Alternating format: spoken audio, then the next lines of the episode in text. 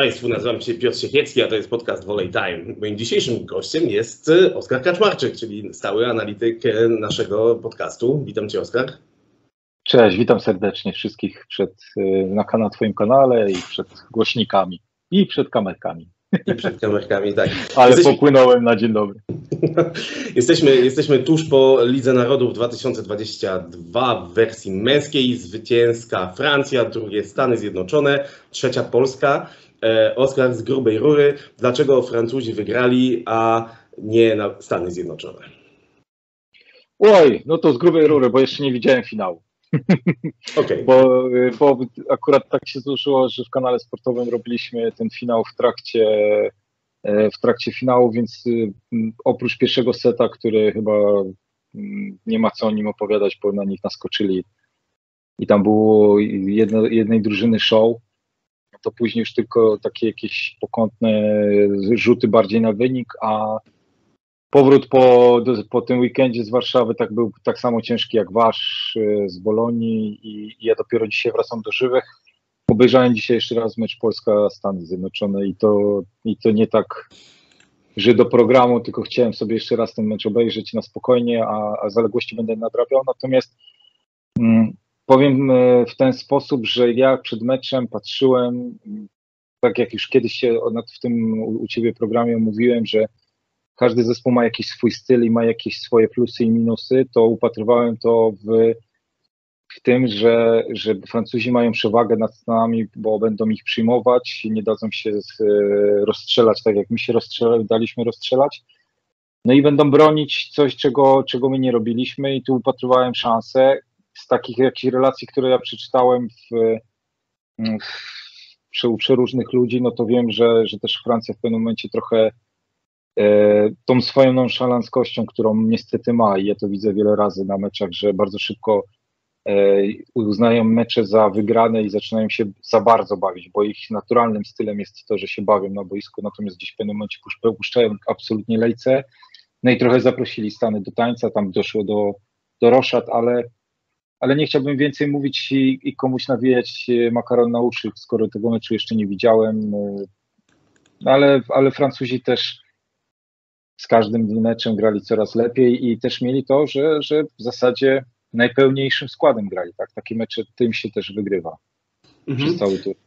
Jasne. E, Oskar, dobra, to skoro, skoro nie widziałeś meczu finałowego, to też e, może odpuśćmy, to skupmy się na naszej reprezentacji. Nasza reprezentacja m, zajęła trzecie miejsce, najniższy stopień podium. Debiutancki turniej w roli szkoleniowca biało-czerwonych Nikoli Grbicza. Mm, mam tutaj cytat z Macieja Jarosza, który powiedział: W meczach reprezentacji Polski w Lidze Narodów były lepsze i gorsze momenty, ale w sumie występy możemy zaliczyć na plus i z optymizmem patrzeć w przyszłość. Zgodzisz się z, mm, ze słowami byłego trenera? Absolutnie. Absolutnie, bo materiałów do poprawy naszej gry jest bardzo dużo i, i na pewno nie zawsze styl mógł nas e, w 100% zadowalać, ale z drugiej strony wiele razy już jest to wyświechtane, padło siatkówkę, nie wygrywa się za styl. E, a my przegraliśmy w, tym, w, ty, w tej edycji trzy, trzy spotkania, przegraliśmy po raz kolejny półfinał, pewnie o którym porozmawiamy trochę mocniej i głębiej, ale, ale przywozimy medal. No. Więc, e, więc na pewno pozytywy są zaczynamy mieć, e, ja bardzo się cieszę z tego, że mamy naprawdę grubą listę rzeczy, które należy poprawić, ale przy tej grubej liście wciąż jesteśmy drużyną, która jest w topie. Jest w topie, więc e, nie możemy absolutnie, wiadomo, że tam po, me, po meczu półfinałowym i tym ostatnim secie, no to, to gorycz taka po tej porażki była ogromna. Podejrzewam, że w grupie bardzo duża, mówię tu o grupie Nikoli Grybicza, natomiast kibice oczywiście z, z jednej skrajności, że wszystko jest fantastyczne, popadli w tą drugą.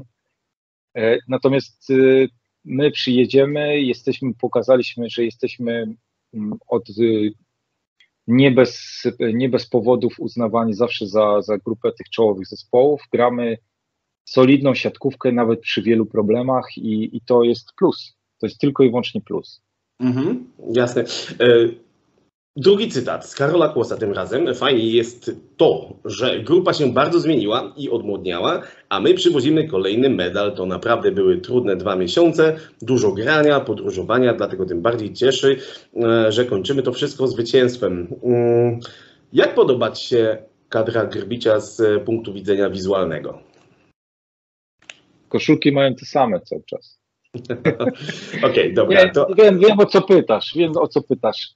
E, dla mnie ważny jest ten głos ze środka, tak? Chociaż e, Karol Kłos e, to jest pan pozytyw i on zawsze będzie mówił pozytywnie i on będzie zawsze z, z naprawdę z jakichś trudnych rzeczy wyciągał tylko i wyłącznie pozytywy, ale, ale to nie jest tylko od niego. To widać, że chłopaki dobrze się czują i, i uczą grać ze sobą w dobrych warunkach. Nie widać tam absolutnie żadnych pretensji, widać, że każdy stara się robić to, co, co potrafi najlepiej i nawet jeżeli mu to nie wychodzi, to, to ma wsparcie grupy. Bardzo się podoba nie tylko mnie, ale ludzi też, z którymi przebywam, e, postawa Bartka Kurka, który, który naprawdę pokazuje, że, że tym, tym kapitanem jest. Ale to jest początek. początek. E, Na pewno e, handicapem, handicapem tej grupy jest e, to, że część z tych chłopaków nie, nie zjadła zębów w reprezentacji, więc jej się uczy na nowo. I, I tych takich sytuacji skrajnych, o których przed chwilą mówiłem, czy to, czy to tej goryczy żalu, czy złości kibiców będą jeszcze, jeszcze doznawać sporo, oby jak najmniej, ale na pewno będą, będzie to dotykać. Krytyki i jakichś takich skrajnych też opinii ekspertów będą, będą poznawać dopiero teraz i, i, i oni się będą dopiero uczyć też jako grupa reagować e, na przestrzeni następnej turniejów, bo, bo, bo ten wielki przed nami już pierwszy, ale to, ale to powiedzmy mamy początek projektu Paryż 24, który zaczyna się w, mojej, w moim przekonaniu bardzo dobrze, grupa ze sobą bardzo dobrze funkcjonuje, mhm. ale teraz będą turbulencje. Dlaczego? bo nie zawsze będziemy przywozić złoty medal i nie zawsze będziemy grali, e, grali widowiskowo, efektywnie i nie zawsze będziemy, nigdy nie będziemy spełniać oczekiwań wszystkich, tak? Bo, bo my jesteśmy niestety mistrzami w dopisywaniu sobie pewnych rzeczy, że jeżeli będziemy już wygrywali 3-0 i, do, i nawet wieszali złote medale, to zawsze znajdziemy powód do tego, żeby narzekać. Taka jest nasza, nasza polska natura i, i to dotyka zespołu wewnątrz, niestety. E, Oskar, było wiadomo, że w kadra w Lidze Narodów będzie miała e, poligon doświadczalny. Mm, mm, Było wiele debiutów. Kto Twoim zdaniem z debiutantów e, na ten moment mógłby w Twoim odczuciu liczyć na swoją małą chociażby rolę w e, turnieju Mistrzostw Świata? No to już pytasz o selekcję. Tak. Debiutantów było sporo i, i w zasadzie oprócz Maćka Muzaja, który jakoś e, miał oczywiście jeden dobry, bardzo dobry mecz, e, ale jakoś tak nikt po nim nie płakał, że tak brzydko to powiem. E, bardzo szybko i naturalnie został wykreślony z tej listy. Mieliśmy grupę takich zawodników jak Lipiński, Młody Szymurka czy, czy, czy, czy Kozub. To byli zawodnicy, którzy dali pozytywny ślad tej reprezentacji i oni na pewno wakacje później spędz- spędzali z uśmiechem na ustach, bo, bo możemy powiedzieć, że na pewno nie spalili swojej szansy, ale to była też taka grupa, e, o której, e, o której wiedzieliśmy, że ona daleko nie dojedzie, tak? że to jest ten jeden turniej i, i oni po prostu więcej szans nie będą mieli, chyba że się wydarzy jakiś wielki pożar wewnątrz tej, tej większej grupy. Jest Mateusz Poręba, który ja jeszcze w Twoim programie kiedyś wcześniej mówiłem, że dla niego to, to będzie duży beneficjent tej, tej niestety bolesnej kontuzji Norberta Hubera. I on bardzo pozytywnie się pokazał. Łącznie z tym, że, że na przykład z jednym z takich wskaźników e, wciąż bardzo wysoko jest, jeśli chodzi o najlepiej zagrywającego w tej drużynie. Bardzo fajnie, fajnie, wszedł w, w tą reprezentację. Prawdopodobnie pojedzie na Mistrzostwa Świata, chociaż tutaj e, możemy się spodziewać jeszcze, jeszcze jakiejś niespodzianki mm, pod tytułem trzech środkowych i gdzieś na innej pozycji ekstra zawodnik. A wracając do tego twojego pytania, o które na pewno mnie pytasz, no, no Karol Butryn to jest e, na pewno gościu, który teraz e, doprowadzi do te, doprowadził swoją postawą do tego, że gdyby miał na Mistrzostwa Świata nie pojechać, to w następnym programie będziemy pytać, będziemy rozmawiać o tym, czy Karol Butryn miał jechać, czy nie jechać. I to jest jego, e, jego zwycięstwo. Jego zwycięstwo, tak? Bo przez wiele lat e, gdzieś część kibiców czy ekspertów mówiła, czemu nie Butryn do reprezentacji, czemu nie, nie, nie przecież pokazuje w, w lidze, że, że warto mu dać szansę. W końcu tą szansę dostał i ją wykorzystał. wykorzystał. Czy pojedzie, nie wiem. E, i, I tak samo mogę to powiedzieć e, o Bartku Kwolku, który oczywiście startował w całkowicie innej pozycji, ale, ale po tym wysokim starcie z wysokiego C, no powiedzmy w 2018 roku, kiedy wszedł po, po tych złotych juniorach do reprezentacji, zdobył Mistrzostwo Świata. I tak trochę z roku na rok było coraz gorzej, coraz bardziej się oddalał od tej reprezentacji, aż w końcu zaliczył słaby sezon w, poprzedni w, w Politechnice Warszawskiej i, i tak. W projekcie. E, tak, w projekcie, przepraszam. I, i tak, tak myślę, że był siódmy być może, albo szósty na tej, na tej liście przyjmujących przed, przed, przed Ligą Narodów. Naturalnie jego pozycja podskoczyła do góry w momencie, kiedy Leon doznał kontuzji, wiedzieliśmy, że, że będzie operowany. No ale tak myślę, że, że patrzyliśmy na to, no dobra, no jest po słabym sezonie i tak szybciutko odpadnie.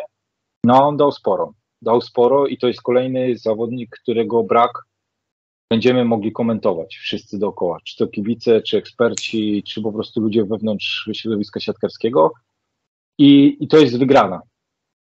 Wygrana, ja to też Bartkowi powiedziałem, że, że niezależnie co się potoczy, to po tak słabym sezonie, to, że ludzie w ogóle domagają się jego w kadrze, to jest jego zwycięstwo, pokazał, udowodnił, że, że jest topowym polskim przyjmującym. Mm, Janek Firley jeszcze. Janek Firley, bo, bo też e, tak my co jeszcze ciągle myślę, kto. E, na pewno ja mogę to wziąć ten ciężar tej, tych słów na siebie, że, że jeszcze nie jest gotowy do tego, żeby, żeby jechać na Mistrzostwa Świata, ale on też będzie dużym beneficjentem tego okresu spędzonego e, z reprezentacją. Utrzymał się po pierwszym weekendzie, miał lepsze i gorsze wejścia, bo to, to absolutnie trzeba powiedzieć. Natomiast to jest doświadczenie, które zaprocentuje w przyszłości i myślę, że da dla niego da mu dużego kopa dużej pewności siebie też w rozgrywkach ligowych. Trener Nikola Grbić wspominał o tym, że selekcja oczywiście nie jest jeszcze zamknięta i że w zasadzie będziemy czekali do sparingów i wtedy ogłosimy czternastkę. Natomiast chciałem się Ciebie zapytać, czy w Twoim odczuciu e, ta czternastka na Mistrzostwa Świata, ona już gdzieś w większości jest wykrystalizowana? Tak, jest, e, jest. Natomiast e, bo jest w ten sposób, że Nikola dał nam wyraźne sygnały podczas tego turnieju finałowego. Pokazał, na kogo liczy. Ale nie jestem, e, nie jestem przekonany, wręcz jestem pewien, że on widzi problemy zawodników, który, na których on chce stawiać i widzi też, że konkurencja tak mocno gryzie po łydkach. I, I to, że on pokazał, jest to jego bardzo odważny ruch, y, jak na polskie środowisko, za co go bardzo cenię. Natomiast y, jestem raczej wewnątrz przekonany, że on ma też bardzo dużo wątpliwości i da, ci zawodnicy, którzy są w tej grupie rezerwowej, wciąż mogą czuć y, taką wewnętrzną siłę, że ta walka nie jest zakończona, bo mhm. e, bo pokazuje mi, mimo że, że na pewno gdzieś w, których w których momentach tego turnieju finałowego można byłoby sporo zarzucić Nikoli, ale on pokazuje mi, że on bardzo mocno kontroluje sytuację tego, co potrzebuje ta drużyna. I, i to, że ktoś stawia w tym momencie, tak to możemy powiedzieć przede wszystkim o Bartku Bednożu, że on na niego stawia, dla mnie jest trochę naturalne, raczej nienaturalne, dla mnie jest to zrozumiałe, że, że takiej na stuprocentowej formie Bartek Bednosz potrzebny jest tej reprezentacji, zwłaszcza w obliczu braku Wilfredo Leona. To, że nie jest w formie widzą wszyscy, chyba najbardziej teraz w tym momencie przeżywa to Bartek, sam wewnątrz siebie, ale ma, ma jeszcze trochę czasu. ma, ma jeszcze trochę czasu, chociaż ten czas będzie po prostu nieubłaganie płynął i, i czy zdąży, nie wiem. Nie wiemy też, jak na przykład zachowa się, e, w jakiej dyspozycji przyjedzie teraz Bartek Kwolek, bo jednak ta przerwa też mu może troszeczkę zaszkodzić, ale, ale tam walka będzie. Rozumiem. E, no właśnie, y, na liście 22 zawodników na Mistrzostwa Świata znalazł się Wilfredo Leon. E, czy jest to raczej symboliczny gest wobec, wo, wo, wobec Wilfredo, czy uważasz, że Nikolaj być w 100% liczy na to, że jednak dojdzie do pełni sprawności mm, Leon i będzie mógł nas wspomóc na, na tym turnieju?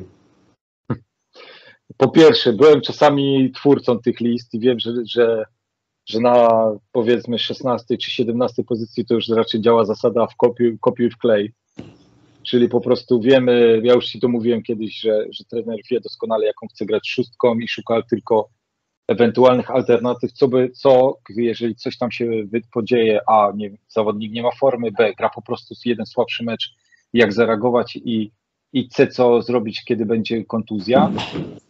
E, I myślę, że tu trochę działa na takiej zasadzie, że wpiszmy Wilfredo, bo to, czy wpiszemy Wilfredo, czy nie wiem, Bartka Lipińskiego na dzień dzisiejszy nie zmienia nic, a żebyśmy sobie nie pluli w brodę, jak 15 sierpnia Wilfredo będzie po kontuzji skakał 3,80, a nie 3,70, tak? I, I to ja myślę, że to, to, na tej zasadzie po prostu podziałało, że ta lista została uzupełniona po jego, e, o jego nazwisko, bo prawdopodobnie to może ty wiesz więcej niż ja, lekarze twierdzą, że to jest 50-50, tak? Y, może dojść, a może nie dojść, nie ma tam czerwonego światła, że on to dopiero w, nie wiem, w październiku będzie w formie, więc został wpisany na tą listę. No i, no i się zaczęła oczywiście karuzela takich pytań pod tytułem, czy Wilfredo pojedzie. Moim zdaniem, moim zdaniem nie, nie możemy na siłę niczego robić.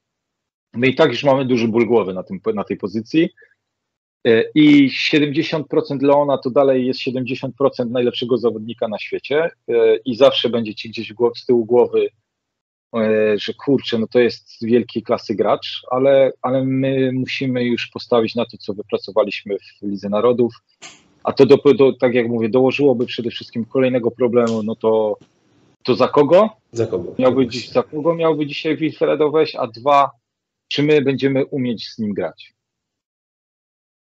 Bo ta tak. cała Liga Narodów pokazała, że to jest ciężki kawałek chleba dopasować dwóch przyjmujących do systemu, żeby zbudować system, bo, bo nie mamy tego czasu aż tak, jak się, raczej no w ogóle nie mamy czasu. My, my to powinniśmy celebrować, naprawdę wykorzystywać do maksimum każdy dzień, który chłopaki mają, będą mieli na zgrupowaniu, bo, bo pracy jest naprawdę dużo a, a nie, nawet nie wiemy, kiedy będzie już mecz otwarty.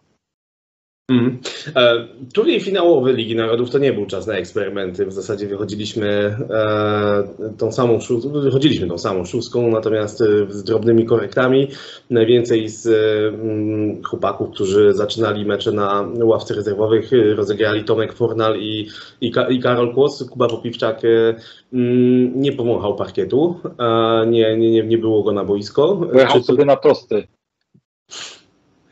To też, czy, to, czy to też dla Ciebie jest wyraźny sygnał, że mm, ta szóstka gdzieś tam właśnie już się powoli y, krystalizuje? Na pozycji libero to był wyraźny sygnał, zrozumiały pod pewnymi y, aspektami, ale myślę, że kończący, kończący ten turniej finałowy mecz na pewno wbił spory, y, sporą zagwozdkę, jeśli chodzi o pozycję drugiego przyjmującego obok Kamila Semenioka, bo jakby jasne było to, że, że dla Nikoli e, Olek Śliwka jest tym szóstkowym zawodnikiem, bo widzieliśmy to wiele razy i w każdym z tych trzech spotkań Olek na, na parkiecie jako ten startujący był. Natomiast każdy ten, poza, nie każdy, mecz z Iranem był Olka, meczem bardzo dobrym Olka. Natomiast półfinał i przede wszystkim finał, no, ten mecz o trzecie miejsce, no to, to już było tylko źle. I, I gdyby jeszcze Tomek Fornal w tym meczu z Włochami wszedł i nie dał tego, co dał, no to byśmy powiedzieli, dobra, wiemy, rozumiemy, że Śliwka musi grać. A teraz zakończyliśmy turniej z medalem na szyi po zmianie, która która musiała być dokonana, bo, bo Olek krwawi w tym elemencie przyjęcia bardzo mocno. W ataku faluje i ma momenty bardzo dobre, ale ma też momenty słabe. A Tomek wszedł i powiedział: Nie, nie, nie. Ja tu jestem odpowiedzią i to, jest, to będzie duża zagwozdka i to będzie pewnie prawdopodobnie teraz sprawdzane na, na tych meczach kontrolnych, czy to w Radomiu, czy na memoriale Wagnera. Mhm. Mamy, ma, jest pytanie z Twittera od Artura Skrzypczyńskiego. Czy koncepcja przeniesienia Zaksy do kadry obroniła się? Zacznijmy od tego pytania, raczej, bo, bo to jest tak, że ja to trochę też przeżywałem w 2017 roku, kiedy, kiedy myśmy się też jako sztabowo bardziej mocniej niż, niż zespołowo, to zawodniczo. Czy to jest dobry pomysł? No jeżeli drużyna wygrywa dwa razy z rzędu Ligę, Ligę Mistrzów, mhm. to dlaczego my mamy zmieniać, dlaczego mamy z tego nie korzystać? No bo to jest dla mnie logiczne. Drużyna naturalny. Naturalny. To słuchajcie, no po pierwsze, to jest fenomen Zaksy, że no, Kamil Semeniuk na dzień dzisiejszy jest topowym zawodnikiem na świecie. Norbert Huber daje nam nadzieję, że już jest gdzieś tam zapukał bardzo wysoko, ale teraz nie możemy tego sprawdzić ale reszta zawodników to nie jest top światowy, tak? To jest dobra, bardzo wysoka klasowa półka, ale no nie biją się o Olka Śliwka, czy nie biją się o e, Łukasza Kaczmarka, tylko to są naprawdę solidni zawodnicy, ale nie z tego topu topu. I potrafili wygrać Ligę Mistrzów. Swoim systemem gry, swoim, swoimi zachowaniami, e, swoją taką walecznością i tym takim właśnie zrozumieniem wewnątrzwojskowym. Więc dla mnie, dlaczego mielibyśmy z tego nie korzystać? Zwłaszcza, że ja już to podkreślałem w kanale, że, że nie ma czasu na zbudowanie drużyny, tak jak kiedyś był na to czas. Po prostu e, Zaksa jeszcze później kończyła sezon niż inne drużyny, więc oni musieli odpocząć chociaż przez chwilę. E, I, i gdzie trenować? No, no, na pięciu treningach mamy zbudować drużynę, bo już zaraz wszyscy będą ją obserwować, czy Krpicz już dał świadectwo swojej pracy. Nie ma szans na to, żeby zbudować w takim okresie drużynę, schematy, więc koncepcja, e, koncepcja e, budowania wokół Zaksy zawodników, którzy wygrywają już od lat, czy to na naszym podwórku, czy na europejskim, jest słuszna. Jest słuszna. Dołożyliśmy do tego lepszego zawodnika niż, e, albo najlepszego naszego atakującego i jedziemy. Natomiast czy się obroniła? No, no tu, się, tu jest indywidualnie bym powiedział, że, że po prostu ta niemoc Olka na przyjęciu trochę z, zaczernia jego obraz, bo y, ja, ja jestem zdania, że oczywiście mm, nie skreślając Tomka Fornala, bo, bo to są całkowicie inni zawodnicy pod jakimś kątem, ale Olek ma bardzo ważne, ważne bardzo duże plusy pod pewnymi kątem, pod pewnym kątem. Czyli to nie jest gościu który będzie samodzielnie wygrywał mecze w ataku, ale to też jest gościu, który potrafi sobie radzić nie atakując. Mówiliśmy o tym balansie po, po mistrzostwach, e, po Igrzyskach Olimpijskich. Tak. Ja będę mówił, ale idę zaświecić światło, za chwilę będzie, że, że na Zanzibarze byłem na wakacjach, bo już jestem coraz ciemniejszy. Jasne. Ale e, jakby to, co chcę, chcę powiedzieć, że Olek jest doskonale pasującym zawodnikiem do, do systemów, gdzie masz dwie strzelby, kurek, semeniuk, a on jest klejem. On jest klejem. I jeżeli jest to zawodnik, który nie ma problemu z tym, że nie atakuje, ma bardzo ważny, chociaż dla mnie to też było w pewnym momencie, trochę się bardzo uzależnialiśmy od tego, że Oleg jako w zasadzie jedyny był testowany na pozycji numer dwa, czyli atakujący w pierwszym ustawieniu. Później, jeżeli, jeżeli Oleg grał słabo, to, to była jakaś tam chwilowa zmiana, natomiast Kamil Semeniuk po secie był zmieniany na tą pozycję i de facto uzależnialiśmy się od Olka Śliwki. E, ale wracając do niego, jakby do, do zawodnika, on e, nie ma dla niego problemu, że atakuje mało, ale nie ma też dla niego problemu, gdyby drużyna miała przerzucić ciężar gry, bo na przykład Bartkowi nie idzie. I to jest zawodnik, który wciąż jest całkowicie innego kalibru zawodnikiem. Nie jest, nie jest tam przeładunek przeogromny i, e, i jest to inny styl gry, ale on naprawdę potrafi sam ciągnąć drużynę w ataku. Więc on jest, jest pasującym do tego, do tego schematu. kuleje przeokrutnie na przyjęciu, dlatego ta drużyna, ta, ta koncepcja się nie obroniła. Jeżeli, jeżeli ktoś tak już chce powiedzieć. Bo to, co było bardzo y, solidne w drużynie Zaksy, nieperfekcyjne, ale solidne, to była właśnie linia przyjęcia. Czyli nieperfekcyjne przyjęcie, ale zawsze gdzieś tam w okolicach trzeciego, czwartego metra ta piłka była, a wtedy już w dzisiejszej siatkówce tak się gra. I potrafi się grać. Ponieważ nam to siadło, ponieważ Olek bardzo krwawił w przyjęciu, yy, niestety to ciągnie za sobą też swoje konsekwencje, bo jeden mecz słaby na przyjęciu może mieć każdy, ale jeżeli już jest piąty, to powoli siadają inne elementy i, i przede wszystkim ja tu bym podkreślił obronę, w której też Olka nie było. Zagrywka była średnia, od, w zależności od meczu. Raz mecz był lepszy, raz, raz mecz był gorszy. I tak samo było w ataku. Raz lepiej, raz gorzej. Hmm. Oskar, powiedz mi, czy nie zmartwił Cię brak rotacji na pozycji atakującego? Zabraliśmy trzech, mieliśmy krótkie, podwójne zmiany. Karol Butryn wchodził zadaniowo na zagrywkę. Czy zmartwił? Jestem pewien, że Bartek Kurek na Mistrzostwa Świata będzie w takiej formie, że, że on swoje tej drużynie da i to da na bardzo wysokim poziomie.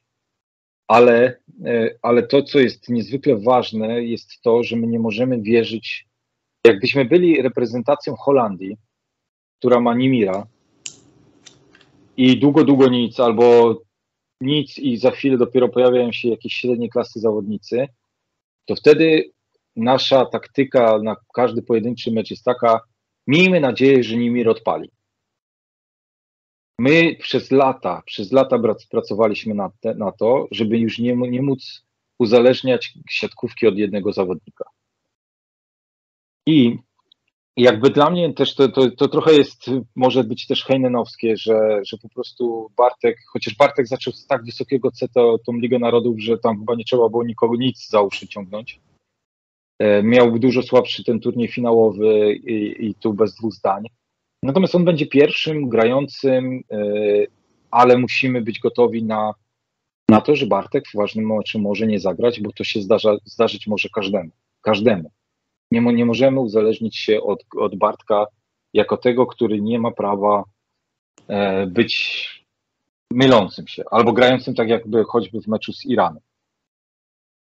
I tu jestem, trochę, tu jestem rozczarowany, że, że jednak nie mamy po tych, po tych trzech meczach absolutnie dalej nie mam odpowiedzi, kto powinien być drugim atakującym, bo, bo sygnał był prosty, że jest nie Łukasz Kaczmarek, co, co ja sam typowałem, że, że dla mnie Łukasz Kaczmarek, nawet jeżeli nie jest y, atakującym takim jak Bartek czy Karol, to jest zawodnik, który potrafi grać najcięższe gatunkowo spotkania y, i on sobie w nich w tych meczach poradzi. E, ale da, z boku znowu stoi Karol Butryn, który mówi, ale ja mam przeładunek i, i to nie musi być tak, że, że jak ja wejdę na boisko, to nagle Semeniuk będzie miał dwa razy więcej ataków. Do mnie też można grać, bo ja sobie na tym poziomie radzę. Więc tu nie, martwi mnie, tak, martwi mnie. Martwi mnie, bo, bo tak jak mówię, nie zawsze mieliśmy możliwości, żeby mieć takiego na pewno super pewniaka na drugiego. E, Łukasz Kaczmarek pokazuje od lat, że, że jest na tym topie europejskim i, i mamy szansę, ale on nie jest sprawdzony w boju od dłuższego czasu. Myśmy to sprawdzali. Siedem ataków miał w turnieju w Bolonii. I, I teraz już będą mecze sparingowe, które już nie będą tego e, na, pod takim na takie, takiego wymiaru nie, tak, będą miały. nie będą miały takiego wymiaru i to, co jest też niezwykle ważne, bo gdyby Bartek w tych trzech meczach grał na 70%, tak jak w fazie grupowej z, ze Stanami Zjednoczonymi, to gdyby tam doszło do jakiejkolwiek zmiany, to bym powiedział bez sensu, głupio. Natomiast Bartek przede wszystkim w tym meczu numer jeden w, w ćwierćfinale z Iranem był do zmiany bardzo szybko i, i, i Nikola go przeczekał. I na pewno widzę w tym myśl jakąś trenerską, że tak daje ci szansę się odbudować, ale, ale pod kątem budowania drużyny na Mistrzostwa Świata to był moment, kiedy mogliśmy go sprawdzić. Mhm. No właśnie, no, przy, przy, te, przy, takim kalendarzu, jaki mamy, czy właśnie to nie jest pewnego rodzaju paradoks, że tak naprawdę nie mieliśmy kiedy w takich meczach o stawkę sprawdzić mm, pozycji drugiego atakującego? To w ogóle dla mnie Liga Narodów to już jest od jakiegoś czasu wielki paradoks, więc, y, e, kompletnie nie służący w moim, moim przekonaniu promocji tego sportu i, i nie służący też samym drużynom. Ja jeszcze, wiesz, wiesz wracając, wracając do, tego, do tego wątku przed chwilą o, o słabszej grze, grze Bartka Kurka, ale ja pamiętam Mistrzostwa Świata w 2014 roku, jak tydzień przed mistrzostwami był Wagner i to przypomnijcie sobie Państwo, co się zdarzyło z Mariuszem Wlazłem. Bo ja nie chcę tego mówić głośno, ale zrobiła się wielka panika. I, I to też są takie rzeczy, które zawsze trzeba mieć z tyłu głowy, że ja nie mówię tak, tak jak jeszcze raz mówię, żebyśmy nie wpadali w drugą skrajność mówienia, że ok, bo jakbyś doszło do jakiego, jakiegoś kataklizmu z Bartkiem, to my najlepiej to zagrajmy trzy mecze teraz z drugim atakującym. Nie, nie, to nie chodzi o skrajność. Ale jak jest sytuacja, która, która daje ci możliwość sprawdzenia, to sprawdzamy. To mhm. sprawdzamy. Okej. Okay. E, Ale wracając do paradoksu tej Ligi Narodów, żeby się rozwinąć, ja i, i jedni zarabiają pieniądze, a drudzy, drudzy cierpią na tym. No, no taka, jest, taka jest prawda, bo a te mecze z tymi zespołami, żeby nikogo nie już z imienia i nazwiska, czy z nazwy kraju nie wymieniać, są grupy, drużyny, które odstają i nie, nie odstają 10%, tylko 50% od czołówki. I oni się męczą grając z czołówką, i czołówka się męczy grając z nim, z nimi. Tracimy czas na odpoczynek, tracimy czas na, e, na trenowanie, każdy się męczy, na samym końcu jedna drużyna, tam no oczywiście wszystkie drużyny dostaną jakieś nagrody, bonifikaty finansowe, ale, ale nie widzę tutaj, mam już ponad 20 lat tą, tą Ligę Światową, wcześniej dzisiaj Narodów.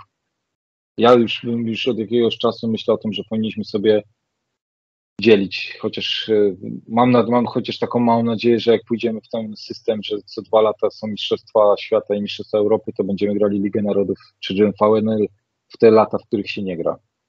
Tych mhm. turniej, bo jest tego za dużo y, ciągle i jeszcze idzie to w skalę, w stronę tego, że że mecze są o środę o 10, o 11.30 i tak, no to jest na pewno bolesne. A powiedz mi, czy to też nie jest właśnie spowodowane tym, że jest strasz, ta dysproporcja między tymi sześcioma, siedmioma najlepszymi zespołami na świecie, a resztą stawki staje się coraz większa? Ale to jest to, co ja powtarzam na, wszelki, na wszystkich frontach, że siatkówka cierpi y, na brak zawodników. Czyli, czyli po prostu, i to widać właśnie na, taki, na takim turnieju Ligi Narodów, bo Holandia ma, cieszmy się, jednego Nimira, który jest z topu. Ale są zespoły, które po prostu nie mają zawodników y, czterogwiazdkowych choćby w skali sześciogwiazdkowej, żeby w ogóle gdzieś zaczepić się. Bo nie, nie oszukujmy się, nawet nie wiem, wygrana Chińczyków z Brazylijczykami, to to jest przypadek. To jest przypadek. Nie ma zawodników, e, nie ma szerokiej grupy zawodników na poziomie, a już tym bardziej nie ma szerokiej grupy zawodników w jednym miejscu, poza tymi krajami, jakimi jest na przykład Polska. I, i ta dysproporcja jest coraz większa i, i to się, to się narasta. To, to, to nie jest tak, że, że to jest problem tego roku, bo, bo poprzednie lata też takie były. I, i, ale to jest jakby, ja, ja ciągle płynę w rzeczach, gdzie, gdzie po prostu wszyscy mówią, że, że wariuję, ale to my mamy strukturę samej gry do poprawy, czyli nie może być tak, że gra sześciu, a sześciu stoi w kwadracie i klaszcze, bo, bo na tych sześciu zawsze ktoś może na początku nie rokować, nadziei, ale, ale gdybyśmy dawali, gdzie byśmy zmienili trochę sposób, system gry, trenerzy by dawali więcej szansy tym rezerwowym, a, a nie mogą dawać, bo gramy na sety i każdy set jest super ważny dla układu meczu. No, tak, ale to już idźmy, idźmy w inną stronę, bo, bo wariatunciu, wariatunciu mi wchodzi w do głowy. A powiedz mi, jak, jak, jak zareagowałeś na e, informacje o warunkach, jakie panowały początkowo w Bolonii? Bo film z to chyba wszyscy widzieli. Wiesz co, Piotrek, mnie to trochę, trochę śmieszy z racji tego, że w 2010 roku były Mistrzostwa Świata w Anconie y, we Włoszech. Y, my byliśmy w Anconie i tam był taki sam autokar, jaki był teraz z tej policji. Dokładnie takimi samymi jeździliśmy.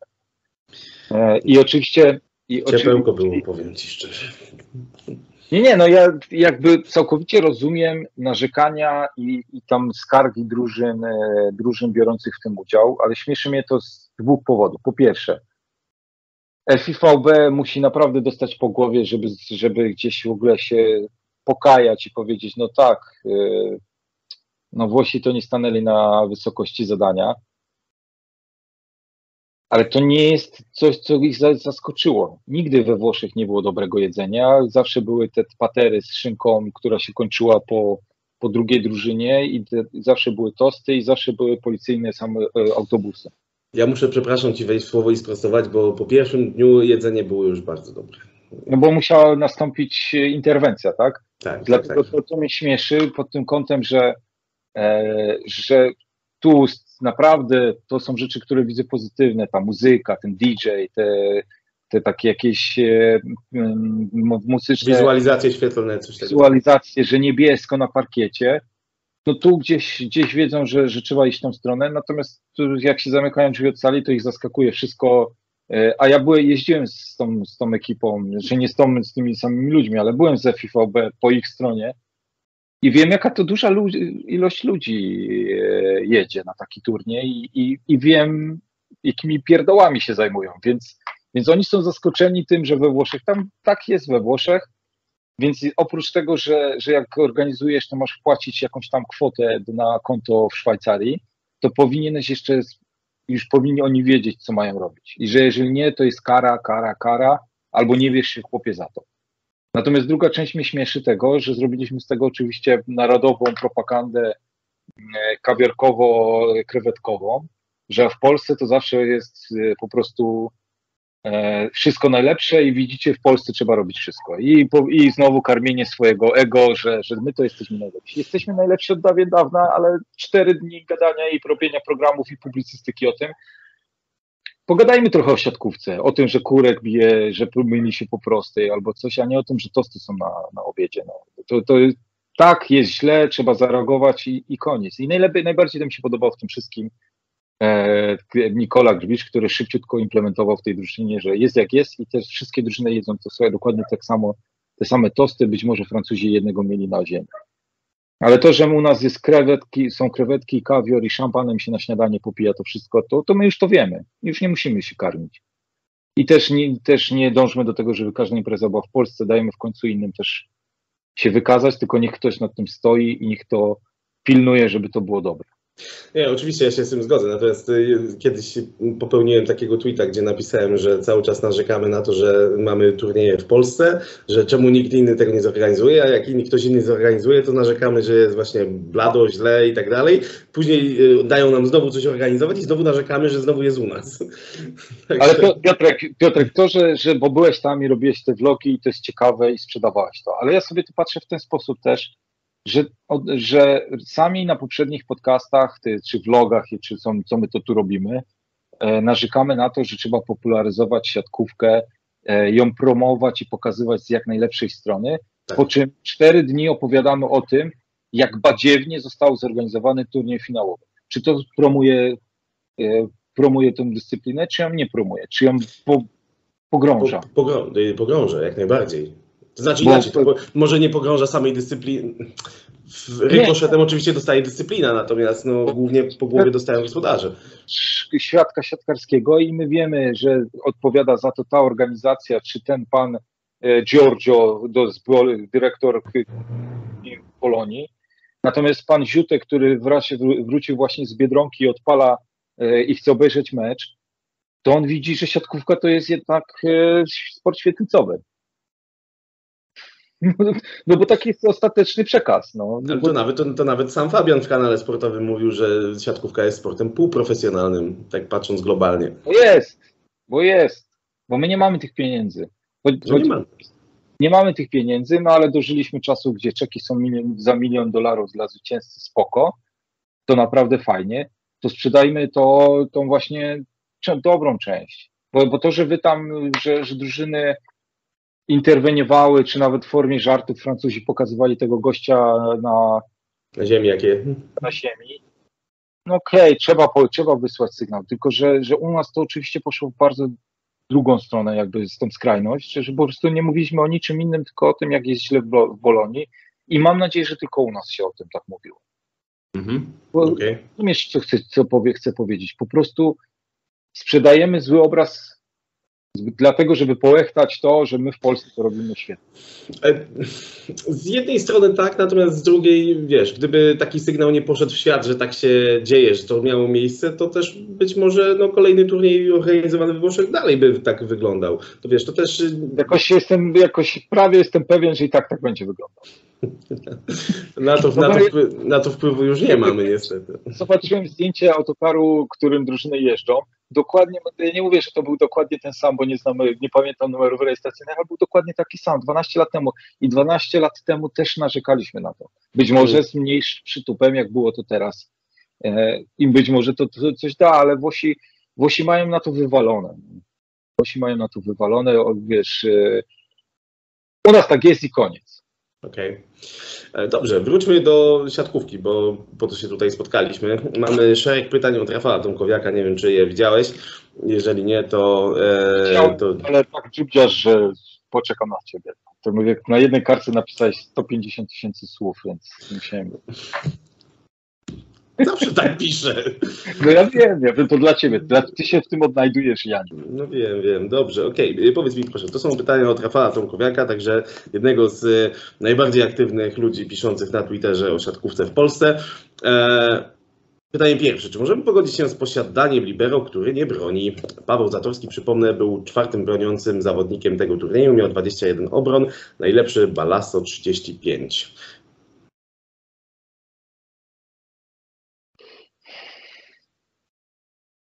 Na pewno nie możemy się pogodzić z libero, który nie przyjmuje.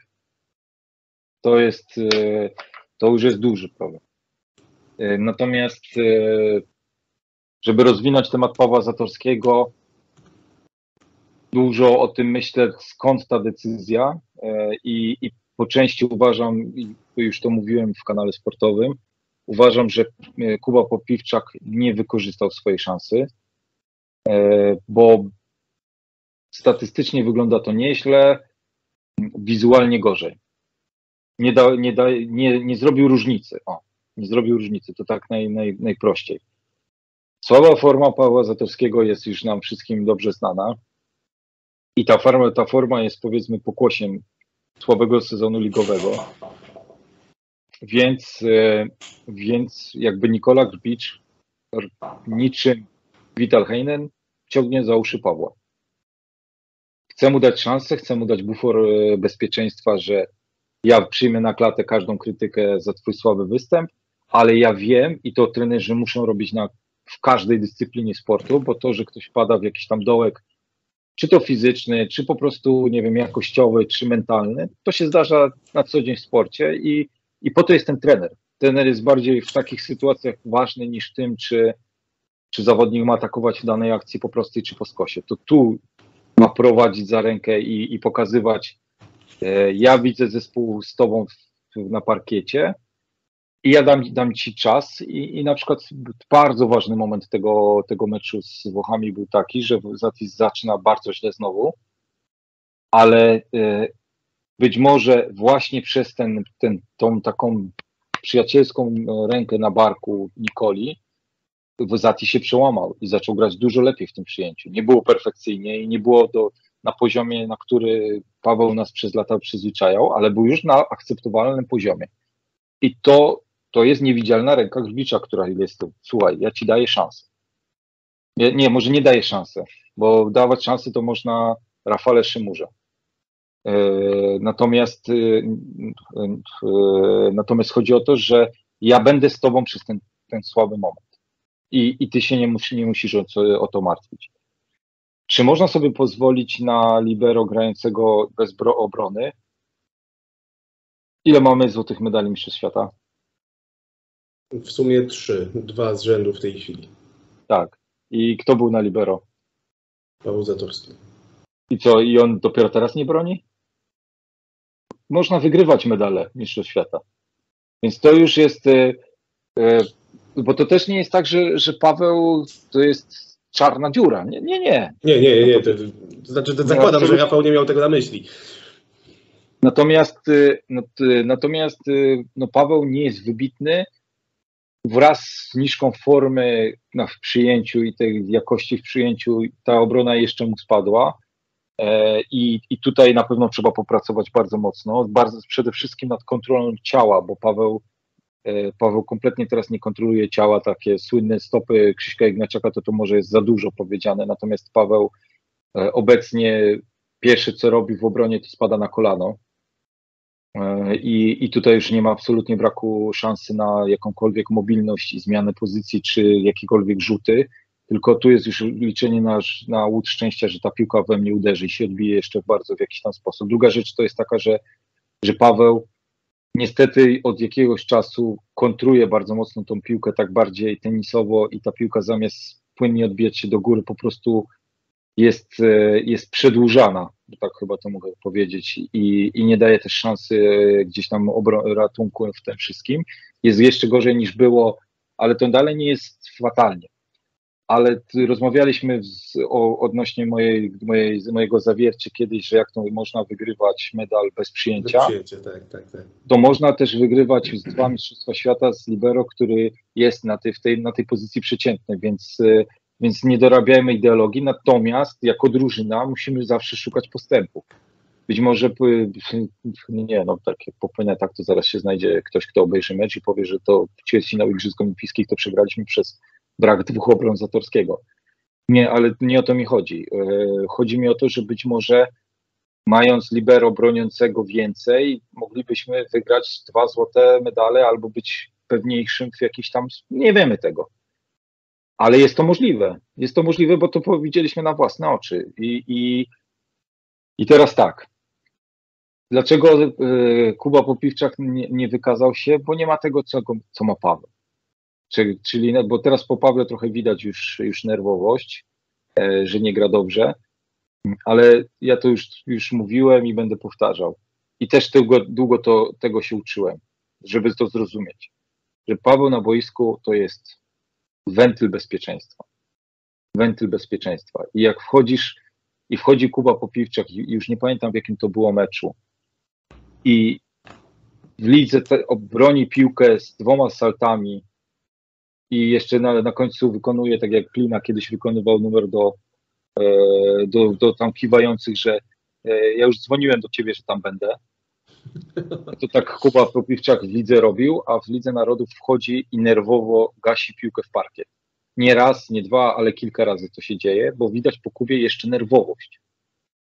I w sytuacji, w której e, my szukamy stabilności i pewności na boisku, to Kuba jej nie daje.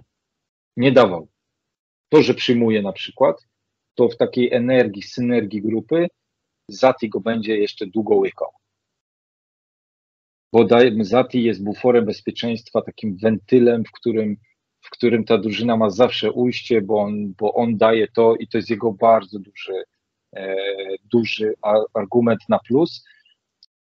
I tylko pozostaje nam wierzyć, że ten miesiąc, bo, bo to też e, trochę się tyczy Olka Śliwki, że że na takich turniejach Ligi Narodów, a jeszcze już tym bardziej na takim ćwierćfinale, półfinale i finale, to ty wpadasz w panikę myślową i najlepszym sposobem na to jest wrócić do domu, wziąć prysznic, pójść spać, a na drugi dzień pójść na salę i poprzyjmować 250 razy i powiedzieć, he, to był przypadek. I już czuję to, co, czego, co straciłem. Natomiast jak wpadasz turniej, w którym nie masz czasu na nic, tylko po prostu idą i jadą po 120, to ty nie masz kiedy się odbudować. Trochę się odbudowujesz czasami przypadkowymi dwoma przyję przyjęciami, ale dwoma łatwymi przyjęciami, które polecą cie, w ciebie.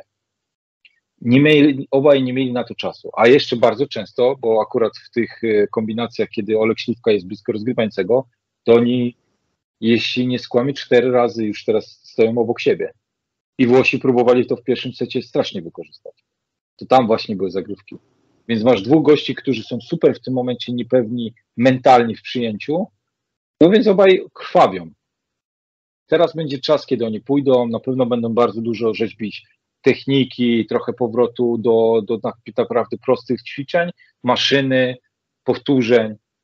I to może być tak, że, że za miesiąc będą to całkowicie inni zawodnicy, bo teraz jest czas, gdzie, kiedy wreszcie mogą potrenować. No właśnie, no ale wspomniałeś o tym, że y, to nie jest czas na. mm, To, nie jest, to jest czas właśnie na ten wentyl bezpieczeństwa. To w zasadzie możemy przyłożyć do każdej pozycji, tak naprawdę, patrząc na tę kadrę. Bo, bo gdybyśmy, bo w zasadzie nie, nie, nie byłoby tego pytania, gdyby, mm, gdyby Paweł Zatorski obronił 4 piłki więcej, miałby 25 obron, byłby drugim najlepiej broniącym zawodnikiem tego turnieju. Ale słuchaj, wiesz co, bo akurat to, to też jest, e, na te statystyki kompletnie nie ma co patrzeć. Naprawdę nie ma co patrzeć, bo ja je też prowadziłem i ja je musiałem prowadzić właśnie na tym turnieju, w którym byłem mm, razem z ludźmi z FVB w jednym pokoju, w jednym hotelu. E, Tam jest pewien schemat zapis, zapisu i teraz każdy kontakt, jeżeli na przykład piłka odbija się od bloku i ona leci 16 metrów do góry i spada ci na, na nos, że właśnie Zati to jeszcze może iść na ławkę rezerwowych, poprosić o kawę, wrócić i, i dopiero dogrywa tą piłkę, to to też jest zapisane jako obrona. Okay. To nie jest tylko tak, że jest strzał i ktoś Spektakularna obrona. Mhm. spektakularna, spektakularna obrona, to, to jest na przykład też asekuracja zapisana jako obrona. Więc, e, więc to, że na przykład my mamy mniej obron, e, tam, tam był ten taki wykry po meczu ze Stanami, ktoś wrzucił, że my mamy bardzo mało obron w tym półfinale, no i wszystkie trzy inne drużyny miały więcej, to jest absolutnie niewiarygodne źródło informacji. Bo na przykład, jeżeli drużyna lepiej wyblokowuje, to defi- do- od razu libero Ma więcej obron. ma więcej obron. Ale to, to jest jakby tylko rzecz merytoryczna, taka pokazująca, że to jest, to trzeba wejść do Volley Station czy daty Volley i, i naprawdę policzyć. e, A tu też każdy, każdy statystyk sobie inaczej te obrony zapisuje, więc tu, tu nie jest to łatwa odpowiedź na to. E, A co ja chciałem więcej powiedzieć, to musisz mi przypomnieć pytanie.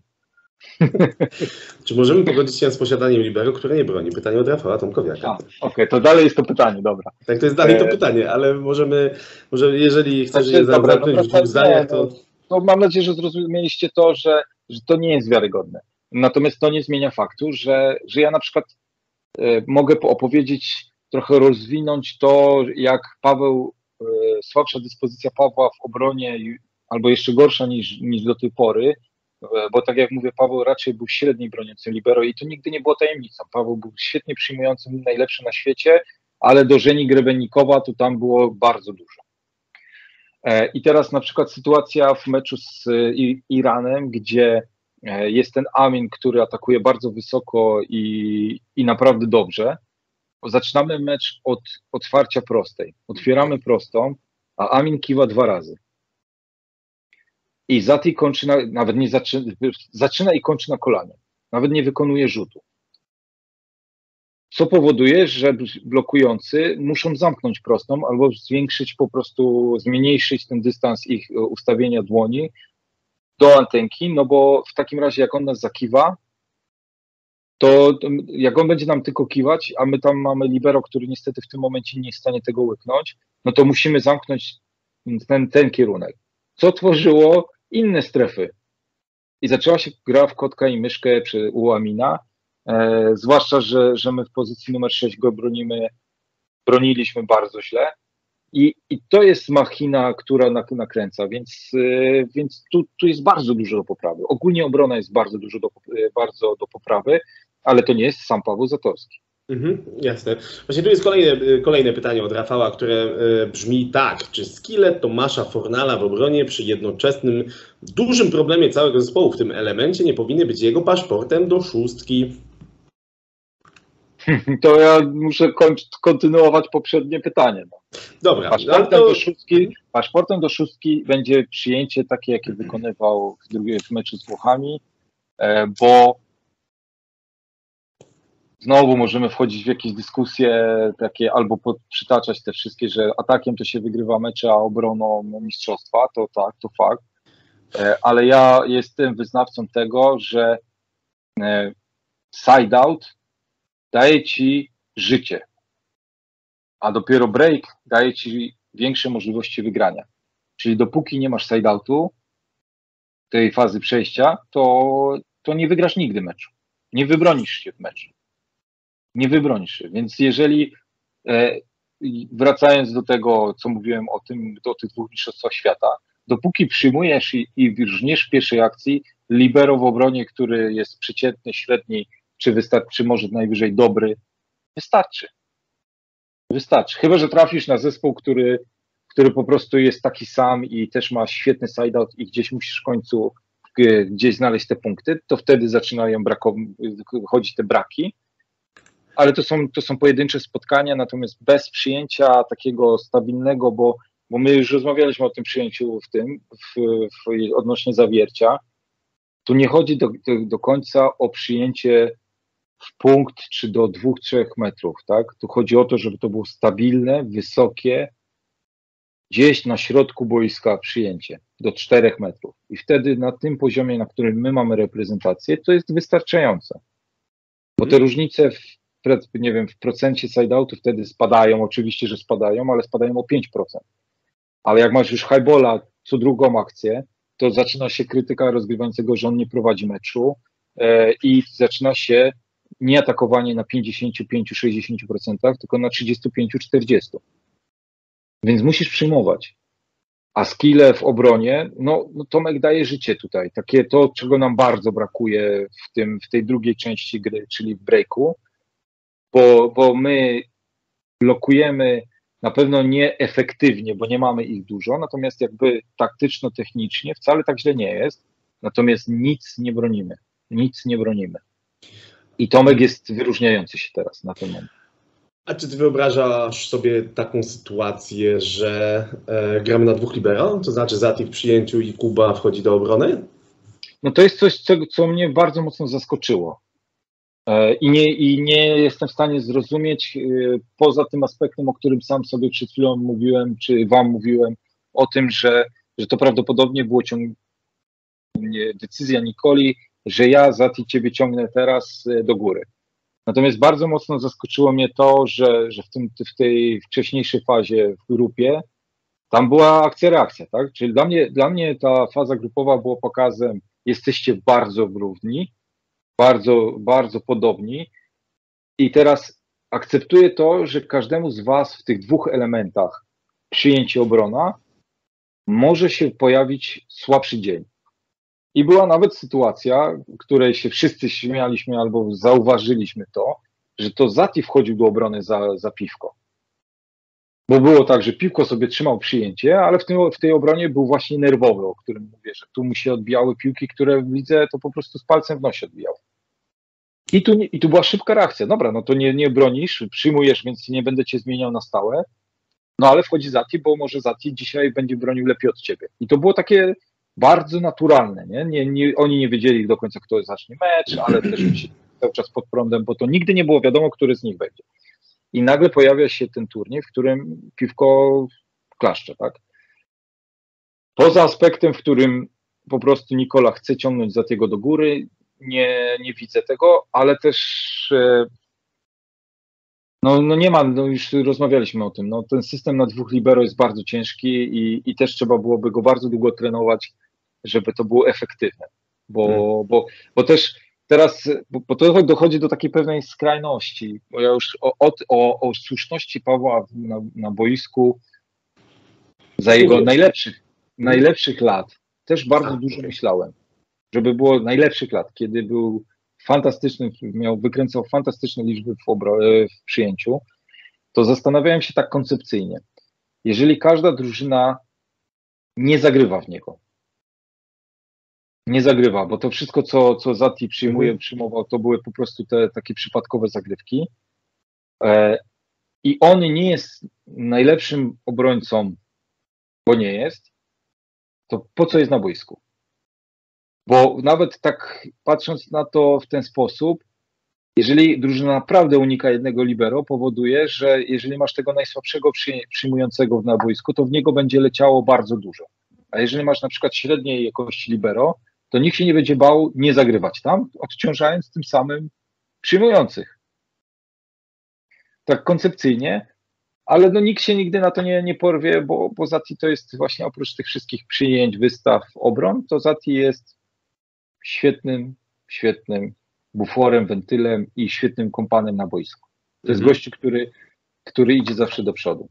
No, zdajemy sobie sprawę z tego, jakim zawodnikiem jest Paweł w, w topowej formie i no, na pewno liczymy na to, że znajdzie się on w takiej dyspozycji na Mistrzostwa Świata. To jest normalne. E, ma, mamy kolejne pytanie od Rafała. E, jak zapatrujesz się na manewr z rozpoczynaniem i kończeniem seta od zagrywki Mateusza Bieńka przy Karolu Kłosie na dystansie? Czy wyobrażasz sobie taką sytuację? O, to ciągniemy ciągle ten sam wątek. No tak, no ale tu jest ze środka. Nie, nie, nie, nie, bo ja to już rozwijam, już rozwijam. Nie wyobrażam sobie. Nie wyobrażam sobie, Mhm. bo najpierw to musisz mieć ofensywę, a dopiero później defensywę.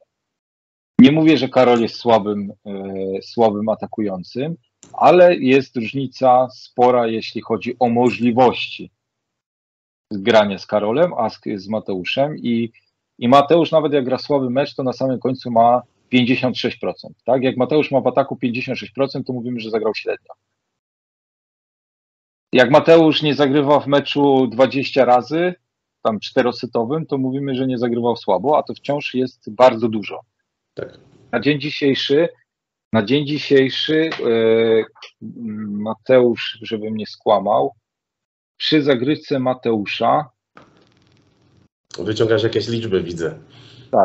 44,8 breakpointa, czyli troszkę nadużywając statystycznych danych i średnio druga zagrywka przynosi punkt w kontrze Mateusza Bieńka. I wkładamy to też jego zagrywki zepsute.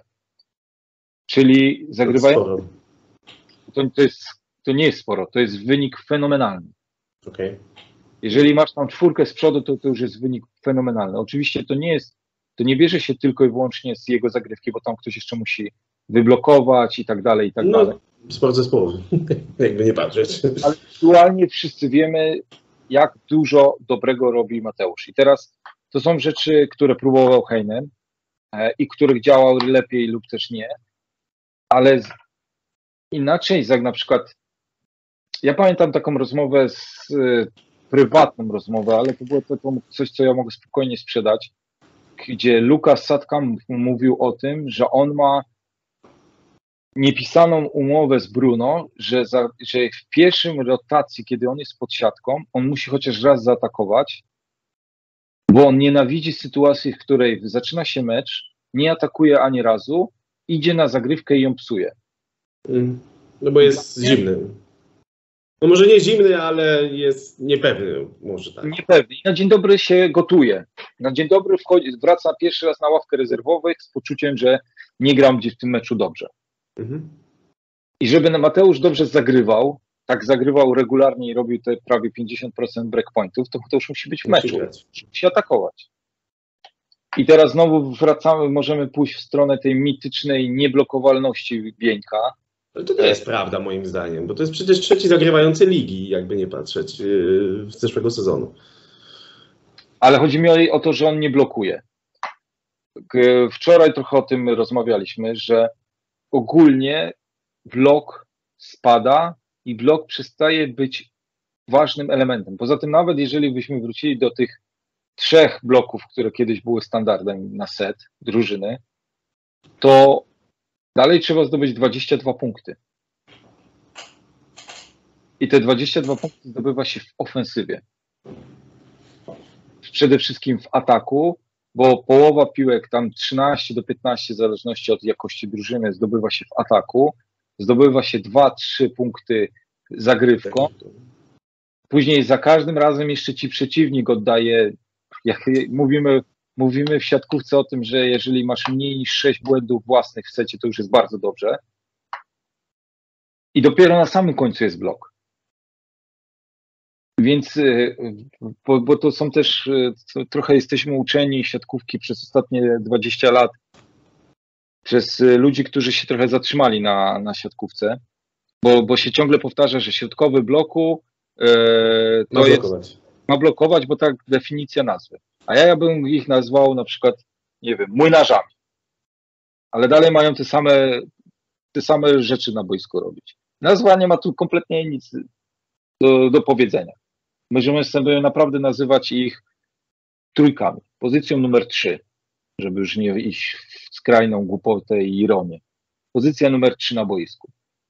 I teraz, jeżeli już wyrzucamy z głowy środkowy bloku, to co jest najważniejsze u środkowych? Żeby byli skuteczni w ataku na tyle, żeby wiązać ofensywę. Bo oni nie muszą atakować, ale jeżeli y, przeciwnik wie, że za każdym razem, kiedy Bieniek dostaje piłkę, to ją skończy, albo skończy 7 na 10, to on go musi pilnować. I wtedy się zaczyna wiązanie siatkówki, wiązanie ofensywy.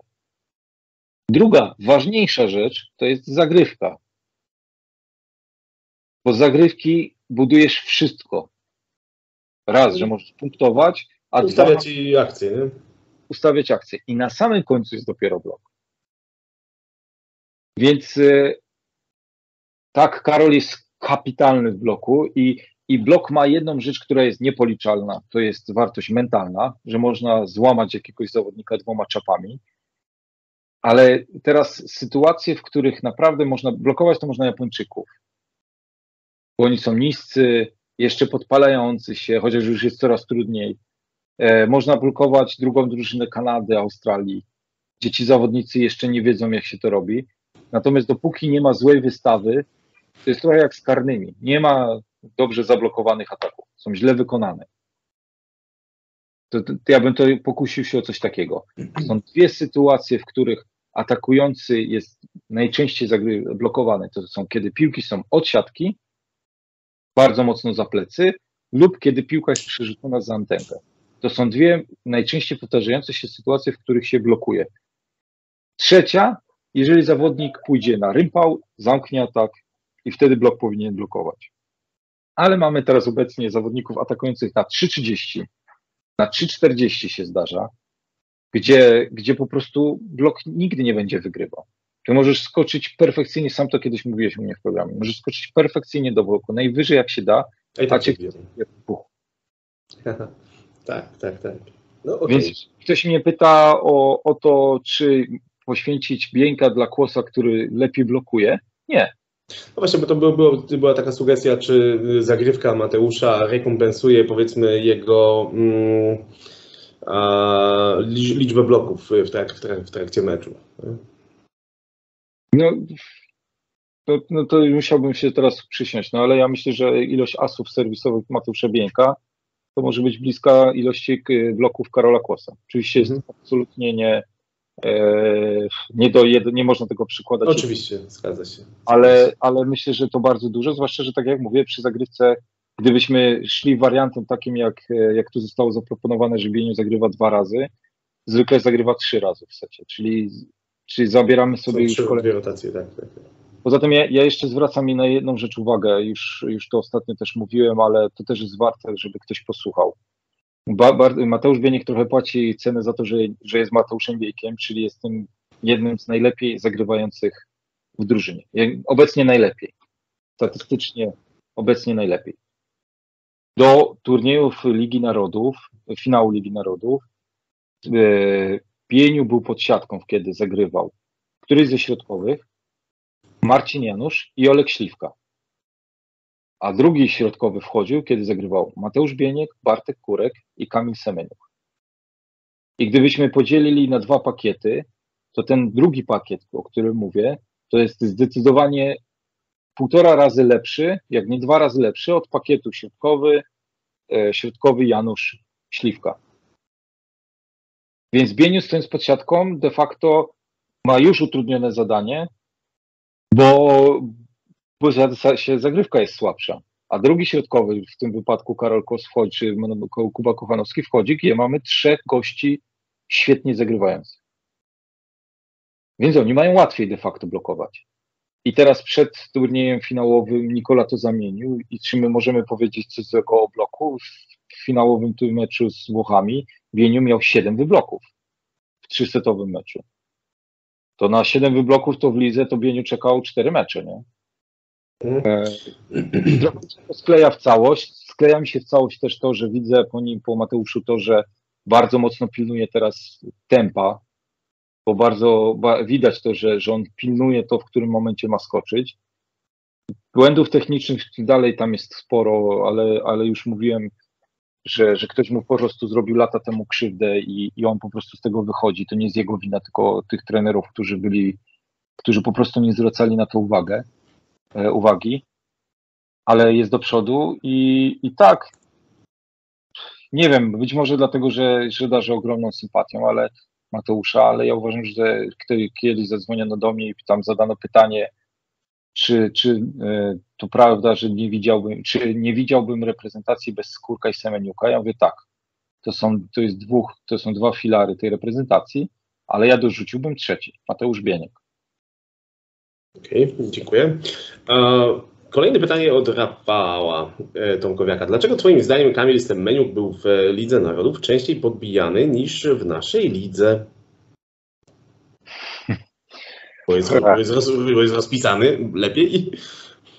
Kompleks. Po raz kolejny jest tu kompleks, czyli tak, a, siedzi nam bardzo mocno przyjęcie. Więc e, de facto od razu schodzi to, że Kamil atakuje dużo częściej od siatki niż, niż przy siatce.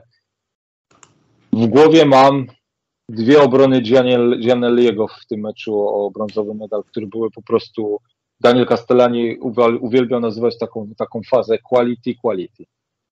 Czyli jeżeli ktoś daje wysokiej, e, wysokiej, wysoką jakość, to ty, żeby wygrać akcję, musisz dać wyższą jakość. I to była jakość na jakość, wygrywa, wygrywał, wygrał Gianelli, później jeszcze dołożył się Balasso. E, ja już na turnieju w Gdańsku widziałem, że Kamil troszkę gaśnie mentalno-fizycznie, ale że absolutnie, żebyśmy nie poszli w stronę tej, tych przygotowania, że oni na siłowni to przerzucają ciężary. Y, myślę, że trochę też Kamil może płacić cenę tego, że, że do tej pory to on był rezerwowym, a teraz jest tym wiodącym y, i on też musi się z tym nauczyć grać, bo to dalej jest ja powiedziałem kiedyś, że dla mnie to jest świeżak dalej w tej reprezentacji, bo, bo poprzedni sezon to on pojeździł, troszkę tam powchodził, ale dalej to jest świeżak. A teraz jeszcze jest świeżak w pozycji lidera reprezentacji obok Bartka Kurka. Ale na przykład dzisiaj się doszukałem, to akurat pytanie przeczytałem. To w turnieju finałowym doszukałem się takiej tutaj tendencji. Poczekaj, bo ja sobie tu muszę znaleźć e, spot Spike Total. Ty to wszystko na bieżąco uzupełniasz, te swoje takie liczby, statystyki, Excel i tak dalej?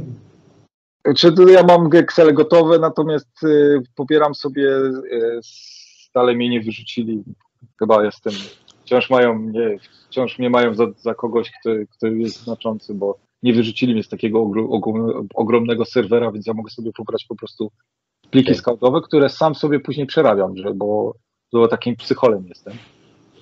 Zamiast y, pograć na PlayStation, to ja sobie wolę pozmieniać e, statystyki.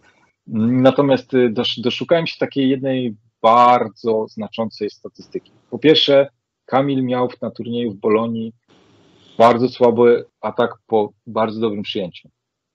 Coś, co było jego domeną e, i był nie do zatrzymania, to tu i tu się, tu trochę tu wchodzi ten mecz z, z Włochami, ale też to, że my w ogóle nie mieliśmy przyjęcia, więc ten atak to był taki bardzo wyjątkowy, bym tak powiedział. Ale na Bartek Kurek czyli nasza pierwsza strzelba w tych trzech meczach, atakował 8, 3, 17, 20 razy wysoką piłkę. Czyli on powinien być tym pierwszym, a Kamil Semeniuk atakował 32 razy. Pozostali to tam mają Śliwka 5, Bednosz 2, Fornal 2. Kamil był naszym głównym atakującym od piłki wysokiej. Tych piłek, od tych ściepów, które musieliśmy ciągle generować, bo nie mieliśmy przyjęcia. Mhm. Więc go podbijali. Więc go podbijali. Dalej, dając, dalej idąc, my mieliśmy bardzo dużo, patrz na przykład sytuację e, setowa piłka w drugim secie ze Stanami, którą wybroniliśmy, e, Kuba Kochanowski wybronił e, i tą piłkę powinien wystawiać Marcin Janosz. Gdzieś na tej takiej niestety negatywnej e, emocji, bo, bo ten mecz nam się nie układał. Bartek przejął wystawę tak i wystawił piłkę na drugi metr. Za plecy, Dyszlem chyba nawet, jeżeli dobrze Dyszlem, pamiętam. Za plecy Semeniuka. To jest jedna z dwóch sytuacji, w których dostaje się regularnie czapy w siatkówce. I tak się to skończyło. Mhm. I tak się to skończyło i my, i my jeszcze mamy dużo do poprawy właśnie w tych takich sytuacyjnych piłkach, gdzie nie wystawia Janusz, tylko wystawia ktoś inny. E, Dużo mamy wys- wystaw off-tempo i niestety Kamil, który, który bazuje przede wszystkim na swoim przewyższeniu i przeładowaniu, e, przeładowaniu, no nie miał z czego. Ciągle znajdował się pod piłką. To, to jedna rzecz. Druga rzecz jest taka, że na przykład Amerykanie mieli quality quality. Był taki moment, że, że Semen, bo jak Semen miał bardzo, bardzo dobrze, choć o, bo to jeszcze, jeszcze też jest pewna rzecz. Trochę nam brakuje systemowo, a nie indywidualnie, oprócz, bo Bartek Kurek dużo tego szuka, ale coraz mniej słabiny, ale dużo atakujemy, próbujemy forsować blok nad, gdzieś szukając kierunków, a nie używając takiego block out, e, takiego klasycznego, żeby po prostu wywalić Do piłkę prostej na przykład, czy... do prostej. tak. Mhm. I Kamil, jak ma bardzo dobrą piłkę, to to próbuje, ale z Amerykanami na przykład y, siłował się z nimi na wysokości i często wygrywał. Poszedł chyba raz po, nad blokiem, za chwilę huknął jak z armaty po ostrym skosie, y, gdzie trochę przypadkowo, bo te obrony są zawsze elementem przypadku, ale jednak była w tym jakość, bo ta piłka się dobrze odbiła. I tu zwariował. Jakby nie, nie, nikt go w polskiej lidze tam nigdy nie obronił. I nagle pojawiła się drużyna z jakością, która go tam wybroniła, i następną piłkę już nie poszedł znowu to samo, bo, bo to są rzeczy, którzy zawodni, które zawodnicy się muszą uczyć przez lata. Rozumieć na przykład w trakcie dwóch akcji, że ja wykonałem ten atak bardzo dobrze. Tylko Ale on gościu lepiej stał. gość, gościu lepiej stał. I, I to jest na przykład też coś, co, co robi ten switch pomiędzy przeciętnymi zawodnikami a dobrymi, że zawodnicy dobrzy grają tak samo, niezależnie na efekt swojego zagrania poprzedniego. A ci słabsi to zaczynają kombinować. No kurde, no walnąłem y, życiowy atak po półtora, półtora metra po skosie, a on mnie obronił, no to muszę w pół metra zaatakować. I kończy się to błędem. Najczęściej. A, i, I trochę Kamil tutaj też tak tracił głowę, zwłaszcza ten mecz z Amerykanami, który był na bardzo wysokiej tam ładunku e, mocno. Ale też dostawał mnóstwo piłek trudnych, przez co jego skuteczność musiała spaść, bo, bo to mówi definicja siatkówki, tak? Czyli z piłek e, z, z quicków, z perfekta się atakuje na 70%, a z highbola się atakuje na efektywności, daj Boże, 30. Mm, mm. E, Oskar, jeszcze ostatnie jest pytanie od Rafała Tomkowiaka. Czy w Twoim odczuciu powinniśmy troszeczkę bardziej urozmaicić zagrywkę? Tak, tak, tak. Eee, Dla mnie e, ten właśnie, to, to druga rzecz, którą możemy podpiąć, że, podpiąć pod to pytanie, czy koncepcja Zaksy się e, udała, jakby obroniła. Rozmawialiśmy o podsumowa- podsumowaniu ligi na, o, ty, o tej, dlaczego Zaksa wygrywa. Mówiłem Ci o morderczej zagrywce Zaksy. Tak, żeby to trochę w, e, obrazowo opisać. Pamiętam mecz, bodajże pierwszy mecz Ligi Mistrzów z Jastrzębskim Węglem, gdzie tam byli po prostu poszatkowani, e, poszatkowani Jastrzębianie i w pewnym momencie pojawił się na boisku Wojtek Szwed. I tam było e, ze strony Zaksy, to zapraszamy Cię do tańca. Bo było mocno w linie. On mocno w strefę konfliktu, więc on się już okopał, e, już teraz trochę szyję, bo już nie pamiętam tego do końca, ale generalnie było tak, że po prostu szli raz jedną lewą, raz drugą prawą, a później go dojechali trzema skrótami. Zabawa. I tak grała Zaksa z każdym zespołem. Dopóki było porówno, to oni, to oni pokazywali jakościową zagrywkę, ale jak tylko odjeżdżali na 3-4 punkty, to tam było a ty jesteś środkowym, który gra dopiero półtora sezonu w tej lidze, to potrenujemy teraz z tobą przyjęcie zagrywki. I, I tego mi zabrakło, bo do tego nie potrzeba trenera. Nie, nie wierzę w to, że Nikola Gbicz stoi i mówi, o panowie, od dzisiaj nie widzę skrótów w mojej drużynie. Nie, być może nie pcha ich do tego, to jest inna rzecz. Natomiast mi brakuje trochę takiego, to było ich podstawą sukcesu tych, tych gości. Mamy trzech gości z szóstki w, e, w tej drużynie i każdy z nich potrafi to robić. E, Semen nie zagrał chyba ani jednego skróta w tej, tej Lidze Narodów. Ja nie pamiętam skróta. Ogólnie Semen e, już teraz ma trzecią pozycję w ciągu jednego roku, z której zaczyna, nie wiem czy to były światła w Bolonii, ale y, Plus Ligę zaczynał w strefie między 1 a 6, którą my nazywamy dziewiątką. Po, w połowie sezonu przeniósł się na strefę 6-5, czyli my nazywamy siódemką, a w Bolonii zagrywał ze środka. Pokiego grzyba kombinuje gościu, który ma najlepszą zagrywkę, jedną z najlepszych zagrywek w Polsce? Nie wiem. Nie wiem. Ale nie zagrał ani jednego skróta. I, I, brakuje mi tego bardzo. Uważam, że to jest jeden z większych problemów, bo, bo my mamy mecze, w których gramy kapitalnie zagrywką. I, I jednym z nich był y, oprócz drugiego seta mecz z Włochami, gdzie naprawdę widać było koncept nie jednego gościa, a wielu, bo zaczynał Bieniu, pierwszy poszedł i dał sygnał, zagrał zagrywkę w linię, później poszedł w strefę konfliktu, a później trzecią zagrywkę poszedł w drugą linię, tam się pomylił, ale tam było od razu widać pomysł i za chwilę szedł Kochanowski w linię, Kurek się bawił, Kurek zagrał skróta w pewnym momencie, który po czasie. Po czasie, tak, tak, tak. Po czasie. Gdzie Bartek też od, od raczej od skrótów stroni. I to było coś, co i myśmy tego seta do 16 wygrali.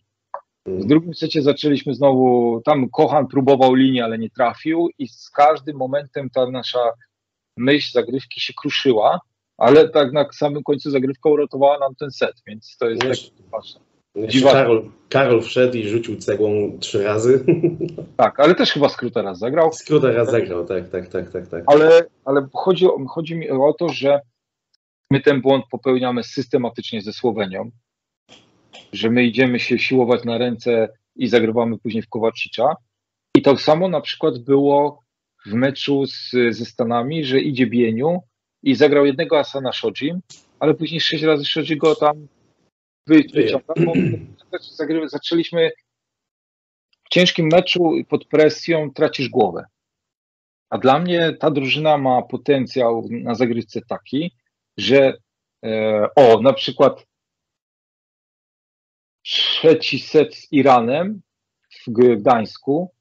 My prowadzimy 13 6 bodajże, albo 13, no jakiś był bardzo duży, duży dystans i my kontrolujemy seta i my idziemy i zagrywamy z całej siły w siatkę. I popełniamy trzy błędy na zagrywce. To nie jest moment, w którym trzeba psuć i iść na, na zagrywkę. Nie rozumiemy momentów, w których się ryzykuje i nie, moment, nie rozumiemy momentów, w których trzeba się trochę pobawić w kotka i myszkę, co robiła właśnie Zaksa. Jak prowadzisz tam 13-5 już, przepraszam, bo teraz to już jak jestem na świeczniku i ciągle coś mówię w telewizji albo gdzieś, to mnie później zawsze ktoś wyciągnie, że to nie było 13-5, tylko 13-6. Więc biorę sobie Wszyscy tą wiemy o co chodzi. Tak, e, chodzi mi o sam taki fakt, że, że w momencie, w którym ty kontrolujesz seta, to ty nie musisz iść na asy.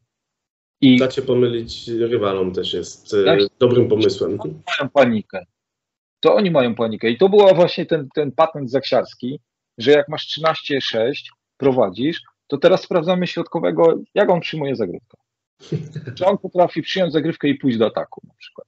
A jak wchodzi Wojtek Szwed, który jest pierwszy raz na, w sezonie na boisku, to sobie z sobą potańczymy. I nie zagrywając na 120. Tego mi brakuje. Brakuje okay. mi, w których wchodzimy, e, bo, bo na przykład współczynnik, poczekaj, w tych 15 meczach zagrywki, zagrywka do błędu, czekaj, błędy, tak, mamy bardzo dobry. Bardzo dobry, bo mamy 2,47, czyli na, jeden, e, na, na jednego asa popełniamy 2,5 błęda. To to jest wysoki współczynnik. Tylko, że musimy pamiętać o tym, że to jest mecz 13-1 z Brazylią, gdzie, gdzie po prostu nabijamy, e, no nie, tam było 13-7. No, tam było generalnie fantastyczny mecz. Gramy też z Australią, Kanadą i z kimś tam, a później niestety w meczu ze Stanami to tak nie wygląda. A my musimy, mhm.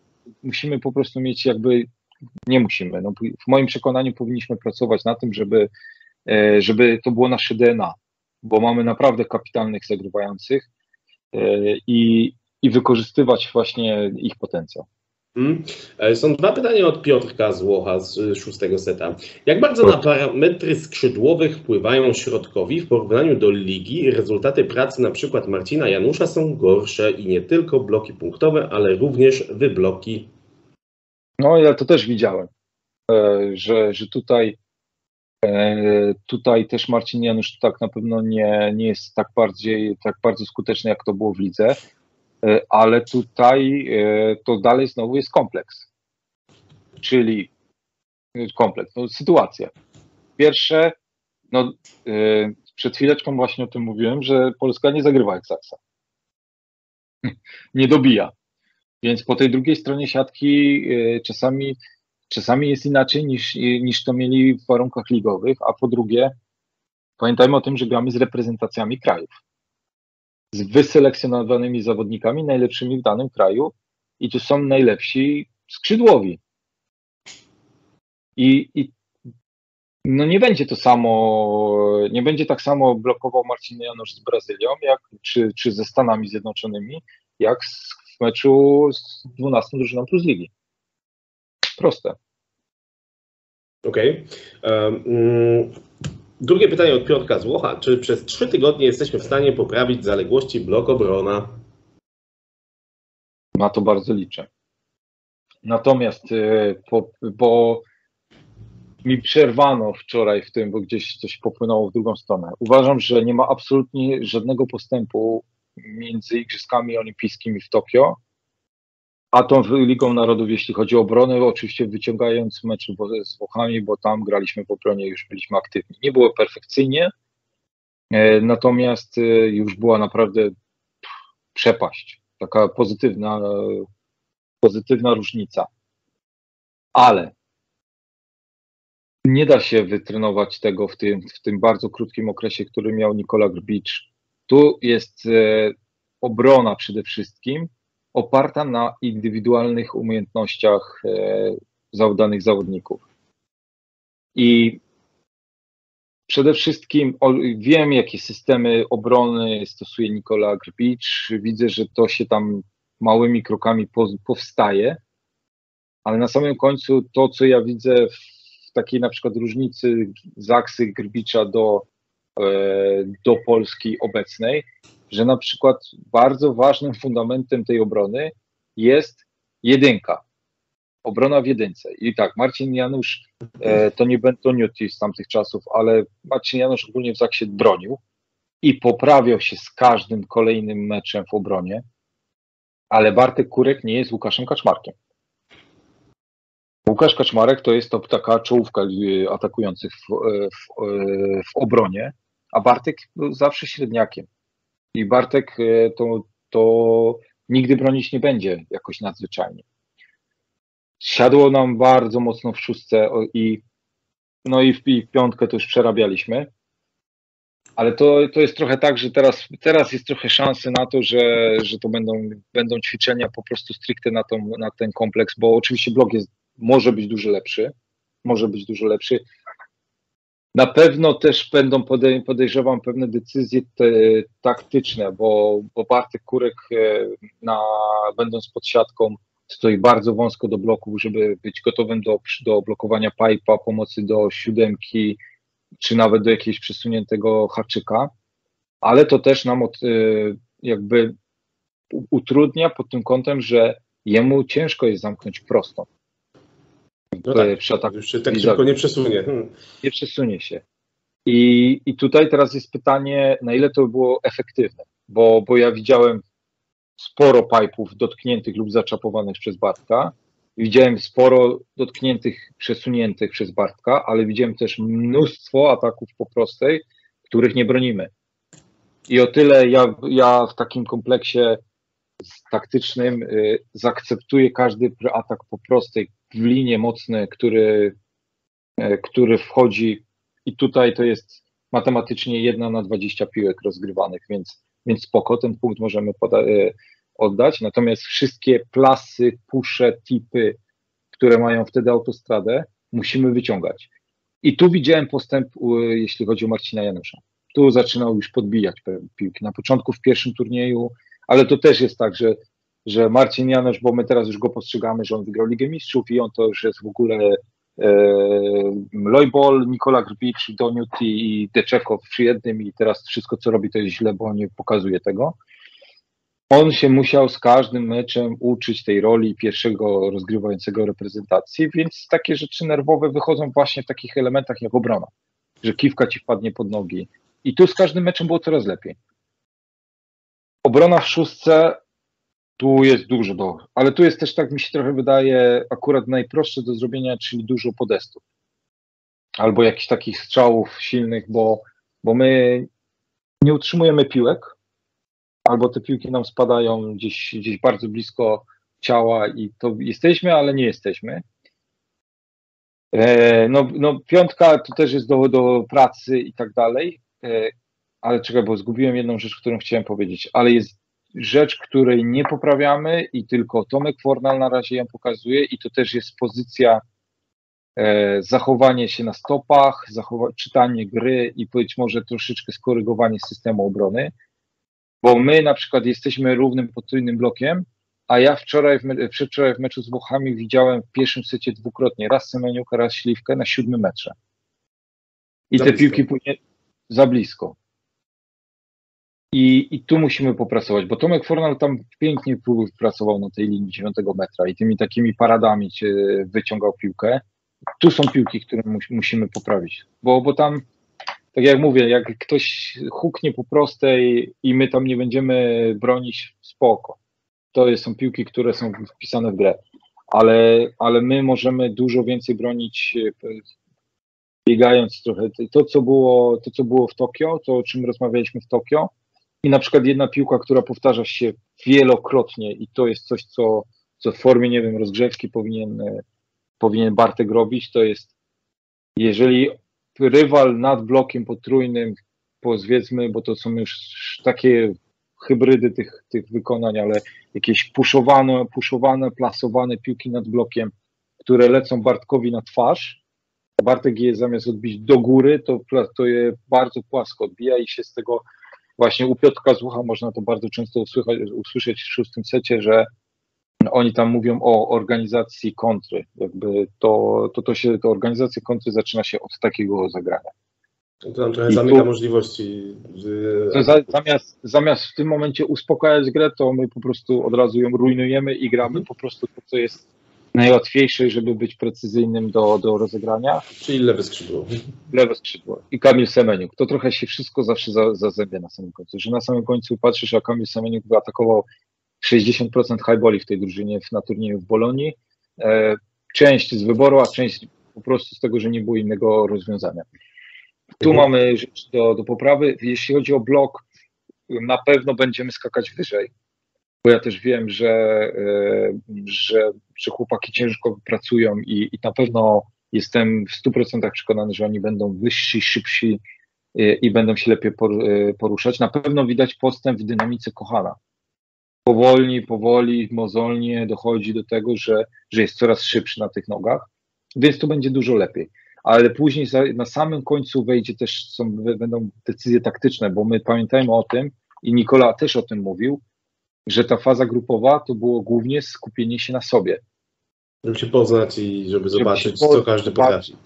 To jest, y, to jest coś, co ja uwielbiam właśnie w fazie playoffów, że, że tak do 20 meczu w lidze to tam statystyki, raczej może nie statystyki, tylko analizy, gameplany, one zawsze są, y, one zawsze są przekazywane drużynie, ale tam się jeszcze to tak traktuje na 60% dobrze, jakby było 60%.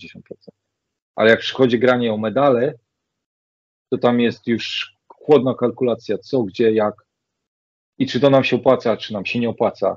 Bo, bo, Mhm. bo na przykład tu nie do przywalania się do śliwka, tak, do śliwki, ale śliwek ma swoje naturalne zachowanie, że jeżeli jest pod siatką, to on bardzo mocno e, pomaga do, do, do środkowego.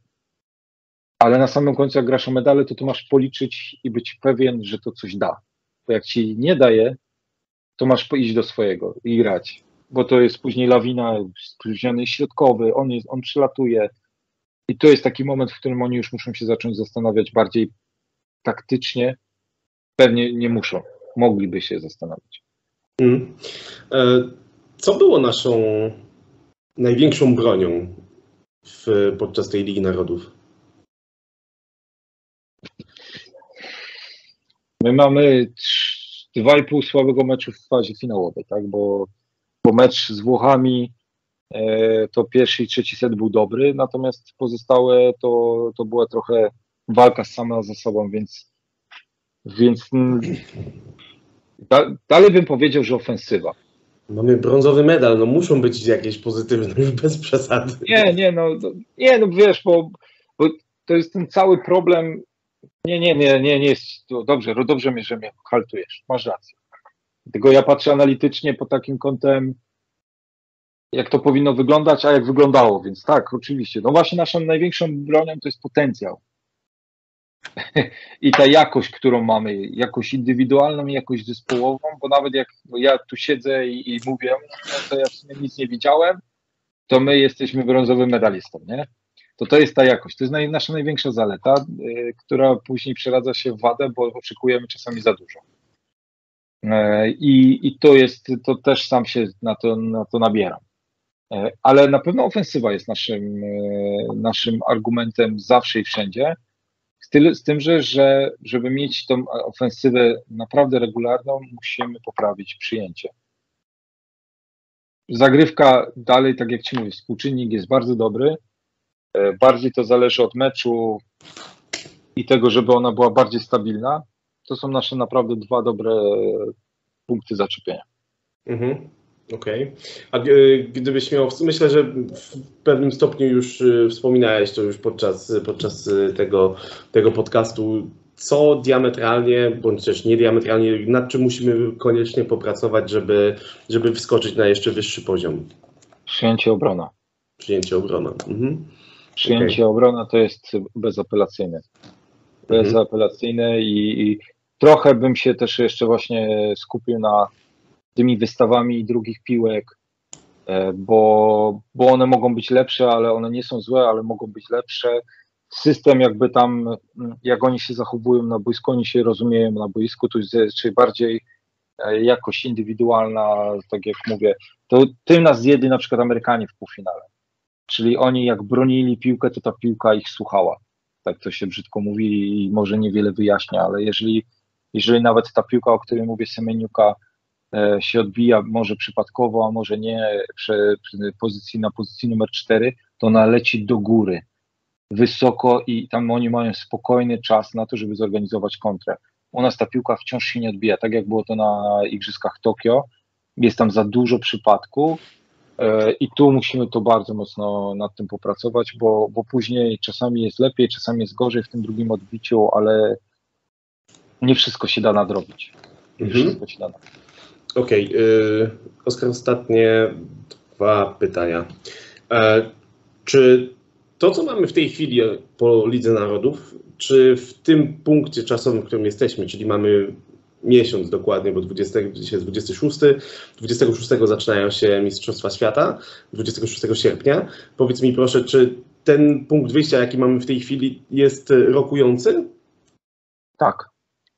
Dokładnie to jakoś pięknie, płynnie tym razem przychodzą pytania, że ja mogę patrzeć pytanie poprzednie, czyli e, rokujący jest bardzo dobrze, bo mamy dużo rzeczy do poprawy, a jesteśmy trzecią drużyną obecnie w tym danym momencie, tak? Czyli i patrząc na przykład, e, chociaż no tu wiadomo, że być prawdopodobnie Anderson wróci do reprezentacji, więc to troszeczkę się zmieni, ale ja patrząc na mecz e, właśnie ten dzisiaj, jak sobie go tam przerabiałem na kreseczki staty i statystyki, to patrzyłem jeszcze zadając, zadając sobie pytanie, gdzie Amerykanie mogą być jeszcze lepsi?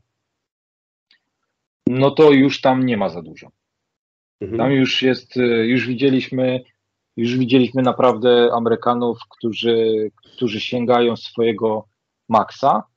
Wiadomo, że na samym końcu to jest jeszcze mecz i jakoś tam oddanie tego wszystkiego pod wpływem emocji i tak dalej, ale jakby systemowo, jakościowo już, jest, już są blisko topu.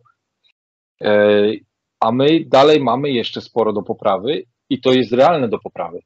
Mhm. To jest realne do poprawy, bo, bo bo już mówisz, że dwa zostały ostatnie pytania. Ja tak bardzo liczyłem, że będzie coś o Marcinie Januszu. Mm, bo, bardzo bo, proszę. nie, to za chwilę. Ale dlaczego o czym mówię? Bo, bo my tak ty, uwielbiamy się samolinczować i, i, i zalinczować naszych zawodników i o tej realności do poprawy, to mnie jeszcze brakuje, żeby ktoś teraz dzisiaj powiedział, że no, bo Janusz to jest słaby rozgrywający, bo nie zagrywa jak Christensen na przykład, nie? Takich mi brakuje jeszcze tylko, do, żeby było kropką nad i do, do tego wszystkiego. Więc ja zadaję sobie od razu pytanie, to rozumiem, że od dzisiaj Marcin Janusz od 20 do 6 nad ranem w spale musi chodzić i zagrywać z wyskoku. I ćwiczyć, i liczyć na to, że w miesiąc da się nauczyć zagrywać to, co Christensen ćwiczy od 10 czy 15 lat. Bo są rzeczy realne do poprawy. Na pewno poprawić można przyjęcie w tym wypadku, można poprawić przy obronę, zachowanie obrony, ale nie da się nauczyć gościa, jeżeli przez całe życie nie zagrywał z wyskoku, to nie można od niego na dzisiaj wymagać od tego, że nie zagrywa, że, że ma zagrywać z wyskoku. Tego to jest nierealne. Ale z drugiej strony ten wachlarz Marcina Januszy przecież jest też szeroki, on potrafi skróta zagrać, potrafi przyłożyć troszeczkę mocniej, potrafi zagrać tak do fake flota, także... No i tu jest, to jest coś, co ja powtarzam w kanale sportowym na okrągło, że ciągle mi tego brakuje i to jest to, co już mówiłem wcześniej o Zaksie, że mi brakuje tego rytmu zaksięskiego, tak? Mi, to, mi tu brakuje. Tu za, mogę zarzucić Marcinowi Januszowi, że, że nie zagrywa tak jak w Zaksie, bawiąc się ze swoimi przyjmującymi, bo tam to była zabawa. Jeżeli oni podchodzili, z, najpierw testował, no to sprawdźmy was na flocie. Jak, jak dwa razy zainstalował ich, że oni się ustawiają do flota, to zaraz był właśnie spin, no i oni się musieli wycofać. A jak się ustawili do wycofania, to był skrót. A jak już byli gotowi na skróta, to on jechał mocno w linię.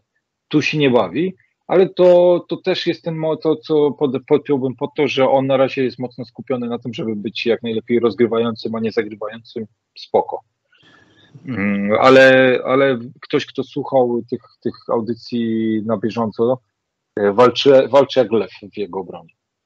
No właśnie, bo wywołałeś Marcina Janusza, w takim razie no, bądźmy, wy, wy, wy, wyjdę Ci naprzeciw, jakbyś ocenił... E, Poproszę o to pytanie. Poproszę o to pytanie, dobrze. Jakbyś ocenił e, mm, Marcina Janusza jako jedynkę reprezentacji? Oceniam go celując. Okej. Okay. MVP plus ligi 2021-2022 bez y, przypadku. Mm, no to akurat bym powiedział, że właśnie krzywdę mu zrobili tą nagrodą, bo byli w tej lidze na pewno tacy, którzy w moim przekonaniu zasłużyli bardziej jakościowo, czyli na przykład Kamil Semeniek, o którym rozmawialiśmy. Natomiast y, my to tam traktowałem tą nagrodę za to, że no kurczę, miał się nie obronić, ja się obronił, wygrał co, wszystko, to dajmy mu nagrodę, nie? I spadł kolejny kamień do jego plecaka pod tytułem chłopie, ty będziesz teraz rozgrywał w reprezentacji Polski z numerem jeden, to jeszcze się broń, bo byłeś najlepszym graczem ligi. Żebyśmy później, jak już będziemy cię do ciebie strzelać, żebyś był na tych kolanach jeszcze bardziej przyciążony. To tak, ale, tak odebrałem tą nagrodę. Ale czasami... nie, nie mówię, że na nią nie zasługiwał. Tak. on był w czołowej grupie tych zawodników, kandydatów, mhm. ale, ale dla mnie to było dla niego niepotrzebne. Ale z drugiej strony czasami taki, taka nagroda też możecie popchnąć do przodu, może być takim katalizatorem jeszcze lepszych, e, że jeszcze bardziej cię nakręcą do tego, żeby jeszcze bardziej chcieć się pokazać, jeżeli jeszcze bardziej mocno przyłożyć na siłowni, potrenować i pokazać, tak, tak, jestem właśnie, jestem najlepszy i zrobię wszystko, żeby tu zostać. Piotrek, tylko że on jest na pozycji, w której nie da się obronić. Czy... No jak inni nie grają, nie ma przyjęcia, no to no, jak, no nie chcę powiedzieć... W której uwielbiamy, po prostu uwielbiamy linczować. I to mi kiedyś zwrócił uwagę na to lata, lata temu Andrea Anastazji, że polska siatkówka chorobę, chorobę ma jedną, nazywa się rozgrywający albo postrzeganie rozgrywającego. Przez lata rozwijałem sobie to jego myśl, bo on się wtedy za bardzo nie rozwijał, a ja sobie ją rozwinąłem. Do takiego stanu, że e, dzisiaj jestem gotowy powiedzieć to na ekranie, że na przykład ma, przewinęło się już naprawdę w tej nowo, nowej erze w polskiej siatkówki od 2006 roku, czyli tego wicemistrzostwa świata, mhm. przewinęło się już wiele generacji e, w naszej reprezentacji i przewinęło się wiele generacji w innych krajach. I na ten moment możemy powiedzieć, że mieliśmy Pawła Zagubnego i wrzuciłbym do tego worka też Fabiana Drzyzgę, czyli klasowych świat na światowym poziomie rozgrywających. Ale jak już tylko pójdziemy w stronę Plus Ligi, to nagle się okazuje, że na tej pozycji to my mamy strasznie wielki deficyt. Mhm. Tak, co pokazuje, co pokazuje, że my jako polska siatkówka, i nie mówię tu o organizacji, tylko o środowisku, nie do końca wiemy, jak się produkuje i jak się wychowuje e, rozgrywających, więc posiedzi, powinniśmy siedzieć cicho, zamknąć buzię na kłódkę i zaakceptować to, że my chyba nie mamy pojęcia, co się robi na tej pozycji. Bo tu mamy ogromny deficyt. Plus lidze jest pięciu czy sześciu polskich rozgrywających, e, a w pierwszej lidze grają gra Macionczyk, Masny, Neroj i Masy średnio, no, ale grał jeszcze w zeszłym sezonie, jakbyśmy zrobili średnio, to było 42,5. A dalej, a dalej nie ma nic. A my mamy zawsze najwięcej do powiedzenia o rozgrywającym. I, i dlaczego już, żebym już nie szedł dalej? Y, Nie już tylko poszedł w stronę merytoryki. Do brzegu. Do brzegu. Jak rozgrywający ma, trzy- y, wezmę mecz z Iranem. Nie przyjmujemy, bo mamy tam 30 parę procent w przyjęciu. W dodatku masz atakującego, który jest do zmiany w połowie, nie chciałbym nazwać pierwszego seta, ale po pierwszym secie już powinien być do zmiany. Wygrywamy mecz. I ja słyszę zarzuty, bo on nie prowadzi gry. Bo nie gra środkiem, e, bo w pewnym momencie zaczęliśmy grać tylko lewym skrzydłem. To jest, to była sztuka Marcina Janusza, że grał. Że zrozumiał, że nie może wystawiać Bartkowi, e, bo, nie, bo Bartek mu nie kończy. I to, to mieliśmy sytuację, rozmawialiśmy kiedyś o Fabianie w meczach ćwierćfinałowych Plus Ligi. Jak nie masz lewego, dwóch lewoskrzydłowych, to musi się rozgrywający naprawdę napocić, żeby, żeby drużyna nie chodziła potrójnym blokiem do Maćka Muzaja. Żeby, to, żeby całą tą historię e, opisywać. Bo, nie, bo my gramy wolniej niż Amerykanie, też taki słyszałem argument, ale po pierwsze, Amerykanie e, mają zawodników w pokroju Defalco, a my mamy zawodników pokroju Semeniuka. I my mamy mu nie wystawiać quickie, tylko my mamy mu wystawiać wysokiej paraboli piłkę taką, żeby on mógł sobie jechać nad blokiem. Czy, by, czy Marcin Janusz zagrał ka- idealnie? Nie. I, I nigdy żaden rozgrywający nie gra idealnie, bo nasza, nasz punkt widzenia na temat rozgrywającego jest e, e, współzależny do wyniku. Jak wygrywamy 25-16, to wtedy wybory Janusza były fantastyczne, a tak naprawdę ten mecz wtedy nie, nie w ogóle nie rozgrywał się w fazie, że tak powiem, rozegrania, tylko pewnie zniszczyliśmy kogoś zagrywką, przyjęciem e, i tak dalej. A w meczach, w których jest walka, wtedy wychodzi i jest im dłuższy mecz, wtedy wychodzi kąż rozgrywającego. I na samym końcu powiem tak, odpalam, bo, to wczoraj też o tym i w, z, z Bednarukiem to pół, pół po, poranka mu zabiłem go filmikami, bo on mi mówi, że jemu brakuje, żeby Janusz był taki jak Christensen, żeby do, do, dała. On mówi, a Gianelli i Blizzard to też są dobrzy? No tak. Odpalam mecz półfinałowy Włochy, Francja i tam żygają jeden po drugim, każda piłka jest zła. Kiwają, przebijają, e, ale na samym końcu Brazylia, e, Francja wygrywa z Włochami 3-0, to Blizzard kapitalny, kapitalny. A jaką ma zagrywkę? Czyli sugerujesz, że patrzymy na rozgrywającego przez pryzmat e, wyniku całego zespołu. Bardzo często. Bardzo często, a nie tego, co de facto zawodnik, zawodnik da radę zrobić w danej sytuacji. Okej. Mecz z Amerykanami, którym, y, który broniłem jak lew y, Marcina, to jest taki, że masz 30% w przyjęciu, masz bardzo mało kontr i masz trzech gości na skrzydle, którzy nie kończą. No to To ma w takiej sytuacji zrobić rozgrywający. no, grać dalej to, co czuję, no bo ja nie widzę innej możliwości. No jeżeli... No, Próbować albo, przełamać tego zawodnika, próbował. próbował, no w tak, drugim tak, secie tak. meczu wystawił 5 czy 6 razy do Bartka Kurka, to zawsze możesz powiedzieć, a bo za dużo, bo szóstej to nie skończył, to za dużo dawał do Kurka. To jest pozycja, na któ- której nigdy nie, dasz, nie jesteś w stanie obronić po przegranym meczu, a tu trzeba patrzeć bardzo racjonalnie. Jakość, e, to co się dzieje na boisku, też po stronie atakujących. Mecz na przykład z Włochami prowadzony był kapitalnie, bo, bo były tam momenty, w których Ksemen miał 0 na 10, to go schował w tym już. Szukał, szukał. A to, że, że my nie, że mamy rozgrywającego, który nie wystawia jak Blizzard, płasko, szybko i z, nie wiem, z 10, przez 10 metrów tak, to dlatego, że my mamy Semeniuka, a nie Engapeta. I tu jest cały, że tam jeszcze dla wykonawcy ta piłka ma być, ma być dobra. Już, już tu jeszcze raz to powiem, e, powtórzę. że jak mieliśmy Fabiana, który grał dużo szybciej na lewe skrzydło, to narzekaliśmy, że kiwa, e, że Leon kiwa.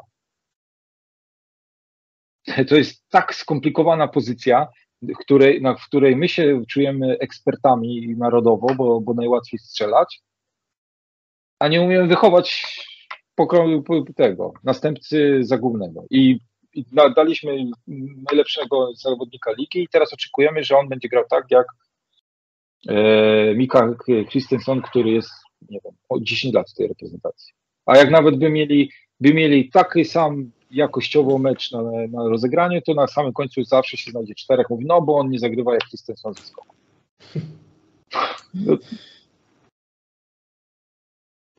E, to chyba Powiedziałem, powiedziałem 25% tego, co, co bym chciał powiedzieć, ale już jest. Dlaczego? Bo, bo to bo ja to jest mój konik rozgrywający, ja mogę o tym naprawdę dużo rozmawiać, ale, ale myślę, że to, to co głównie przekazałem, Mhm, Że- okej. Że to, to bo, a to jeszcze jedną rzecz powiem. Bardzo proszę.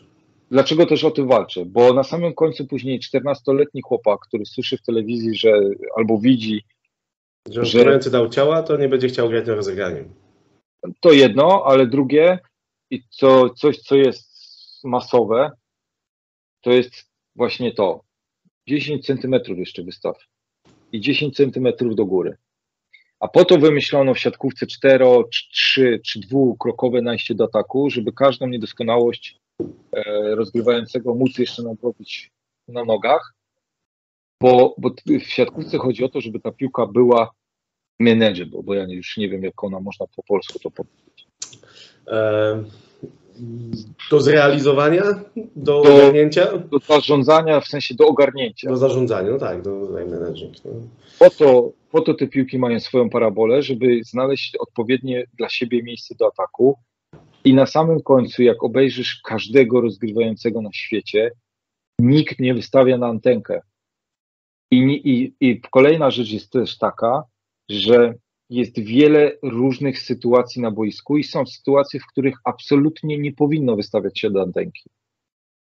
Jeżeli, jeżeli rozgrywający wystawia przez 9 metrów do tyłu, to trenerzy powinni swoich atakujących uczyć tego, że ta piłka nie będzie na antence. Nie doleci. Ona nie, Nie do, najczęściej. nie, ona nie doleci, ona ma nie dolecieć. Bo rozgrywający ma przede wszystkim zatroszczyć się o, o trajektorię tej piłki, a nie jej długość.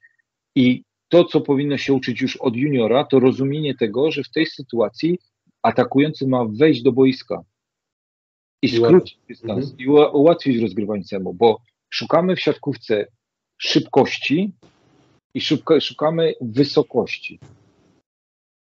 Więc jeżeli my chcemy, żeby ta piłka miała dalej sekundę leciała, to ona musi być krótsza. Proste. A później kibic, który tego nie widzi, odpala mecz i na powtórce, o nie, Za szybko, wąsko. za wąsko, no katastrofalny mecz rozgrywającego. A, każdy rozgrywający na świecie wystawia wąsko w takiej sytuacji. B, to, to wciąż była dobra piłka do zaatakowania. Okej. E, To pytanie chyba też powinno paść. Czy Twoim zdaniem e, Nikolaj Bic za wcześnie zrezygnował z Fabiana Drzyzgi? Uważam, że ten układ jest y, bardzo czysty. Tak jak Ci powiedziałem to w jakimś tam programie wcześniejszym, że dla mnie, gdybym był Fabianem Brzyzgą, to jeżeli miałbym stracić pozycję numer jeden, to chciałbym nie być na tej, w tej reprezentacji. Zmęczyłbym się, ale tak jak Fabian u Ciebie też powiedział, że on jest zawsze dyspozycyjny e, i, i to też rozumiem, natomiast wewnętrznie bardzo ciężko po tylu latach stracić pozycję dla debiutanta, nazwijmy to, i być tym strażakiem. To jest, ale to jest moje prywatne takie zdanie, gdy, jak ja bym się zachował. To ja wolę być w domu, być w domu i, i po prostu być gotowym, jeżeli ktoś do mnie jeszcze raz zadzwoni. Dla mnie to był układ czysty. I dla mnie bardzo zdrowe jest to, że od początku było powiedziane, Marcin Janusz, on będzie dostawał teraz wiadro pomyj po każdym takim meczu z Amerykanami, przegranym do 13 w, w trzecim secie, że, że czy Brzyzga wróć, to będzie never ending story w dyskusjach, ale mamy jedną czystą sytuację. Budujemy gościa nie tylko na te Mistrzostwa Świata, na lata, bo Marcin wciąż ma, ma jeszcze przynajmniej, nie wiem, 6-7 lat grania. I kiedyś ktoś musi przejąć pałeczkę po, po Fabianie. Jakościowo na pewno Fabian jeszcze dużo mógłby dać tej reprezentacji. Ale skoro doczekaliśmy się wreszcie gościa, no nie, on nie jest młodym zawodnikiem, ale młodszej generacji, to budujmy teraz jego. Mhm. Okej. Okay. Wspomniałeś o tym, że mamy całkiem dobry punkt wyjścia, sporo do poprawy, ale jednak można z optymizmem patrzeć e, w przyszłość. Mm, myślę, że y, tym turniejem też udowodniliśmy, że dalej jesteśmy w, jak najbardziej w czołówce światowej, w czwórce najlepszych zespołów na świecie i e, możemy mm, no, z dużymi nadziejami patrzeć na, e, na, na te reprezentacje czy poza tą czwórką zespołów, które znalazły się w półfinale, y, czy widzisz jeszcze y, drużyny, które potencjalnie mogłyby włączyć się do walki o medale? Zapewne powiesz, że Brazylia między innymi, ale dam ci się wypowiedzieć. Zabrałeś mi już jednego. Ale ja się jeszcze, wiesz co, tak a propos tego bycia w czwórce, bo, bo ja prawdopodobnie nie wiem, co, co ty masz w głowie, ale, ale być może w serduchu się już troszkę pozmieniało, bo ja tak e, dołączyłeś do tej drużyny, więc będziesz na pewno za każdym razem chciał złota, ale ja przypomnę Ci tą, tą naszą dyskusję, e, dyskusję z kilku programów wstecz, że ja przypominam, że od 2009 roku to my tych złotych medali za dużo nie zdobyliśmy. To prawda. I to, że my chcemy e, i, i mamy na pewno potencjał na to, żeby, to my nie mamy patentu na zdobywanie złotych medali. I, i, i możemy się frustrować, możemy na pewno mówić, kurde, no znowu to samo, ale to pokazuje, że wciąż my nie mamy patentu. To tak jak trochę, zobacz, no nie wiem, Włosi przez mieli to, tą generację fenomenów, zdobyli trzy Mistrzostwa Świata z rzędu i tam byli wtedy naprawdę czołowym zespołem, chociaż nic na Igrzyskach Złotego nie zdobyli, ale później się urwało. I oni wciąż byli gdzieś u góry, ale i wciąż, wciąż mógł powtarzać, a bo my mamy taką tradycję ale patent na wygrywanie to jest, na, na, zwłaszcza przy tak wyrównanych kilku zespołach, coś, co, co nie istnieje w sporcie. Będziemy raz wygrywać. Mamy dążyć do złota. To jest nasz cel numer jeden. Nie boję się teraz powiedzieć tego, że dla nas e, półfinał powinien stać się teraz obowiązkiem, ale oczywiście tym wszystkim mogą się pojawić jakieś turnieje, zwłaszcza niższej rangi, których możemy się potknąć. To jest też naturalne w sporcie. E, ale no nie możemy oczekiwać złota za pewnik. Nawet mhm. jeżeli jesteśmy teraz obrońcami tytułu po raz kolejny, to po, po, dookoła nie zdobywamy, nie wygrywamy, co oznacza, że my nie jesteśmy zespołem numer jeden takim stuprocentowym. To jest ja, mhm, Okej, okay, przepraszam. No mów, mów, mów. mów. Nie, bo ja, ja, oczywiście ja też to podkreślałem wielokrotnie, że no, na, na świecie jest to, o czym też już wspominałem tutaj przed nie stosunkowo niedawno, że jest 6-7 zespołów, które biją, mają szansę się bić o te medale, są silne i przy dobrym układzie to ten złoty model, medal mogą, mogą zdobyć. Ja uważam, że nie ma tutaj jednego wyraźnego faworyta, który by, mm, który by y, był takim bukmacherskim topem, że tak powiem. Myślę, że y, powtórzę się, jest sześć, około sześciu drużyn, które, które będą walczyły o te trzy, trzy krążki i no, liczę, że oczywiście będzie no, jak najbardziej cennie, cennego kruszca, natomiast no, no zobaczymy, no, jest miesiąc do mistrzostw, także... Tak. Sport, dlatego też go kochamy, bo ma, niesie za nami te, dla nas te emocje, tak. Że my teraz będziemy się zastanawiać, czy raczej liczyć bardzo mocno na złoto i i raz na dziesięć e, w sporcie jest euforia, którą zapamiętujesz na całe życie, a później jest, są te momenty gorzkie. Mhm. Element, tak wygląda sport. Wracając do Twojego pytania. E, nigdy nie lekceważ serca mistrza, tak sobie jak, jak patrzę na, na Brazylię. E, myślę o Brazylii, chociaż bo patrząc na ten, tą Ligę Narodów, jak oni grali, to tak sobie sklejam to w całość, oczywiście nadinterpretując trochę, ale Leal to był dla nich samobój. Strzelenie samobuja, bo od momentu, kiedy pojawi się Leal, ta drużyna się rozpada. Powoli, ale się rozpada, rozkleja. Nieczysto siatkarsko Leal im tam wadzi, ale myślę, że on nie pasuje trochę do, do drużyny, do tej koncepcji i do tej jakby właśnie tego serca mistrza brazylijskiego, ale też trzeba podkreślić fakt, że ta drużyna Nie wiem, być może to odejście Bernardo Rezende e, rozwaliło, ale tam od przez lata, ale naprawdę przez lata fantastycznie było pielęgnowane właśnie wprowadzanie nowej generacji zawodników. Tam nigdy nie było dziury.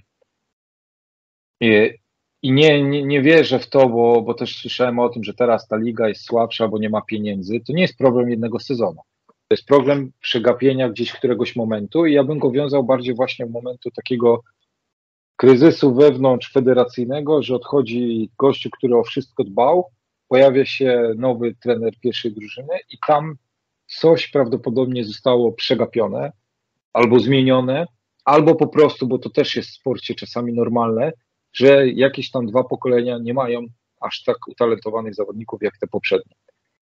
I wychodzi, przychodząc do Mistrzostw Świata, gdzieś część mnie mówi, że, że ta drużyna jest tym bardziej podrażniona, dalej będzie bardzo silna i ona nie zdziwi mnie to, że będą w finale Mistrzostw Świata, ale jest jednak e, widoczna de, degeneracja tej drużyny.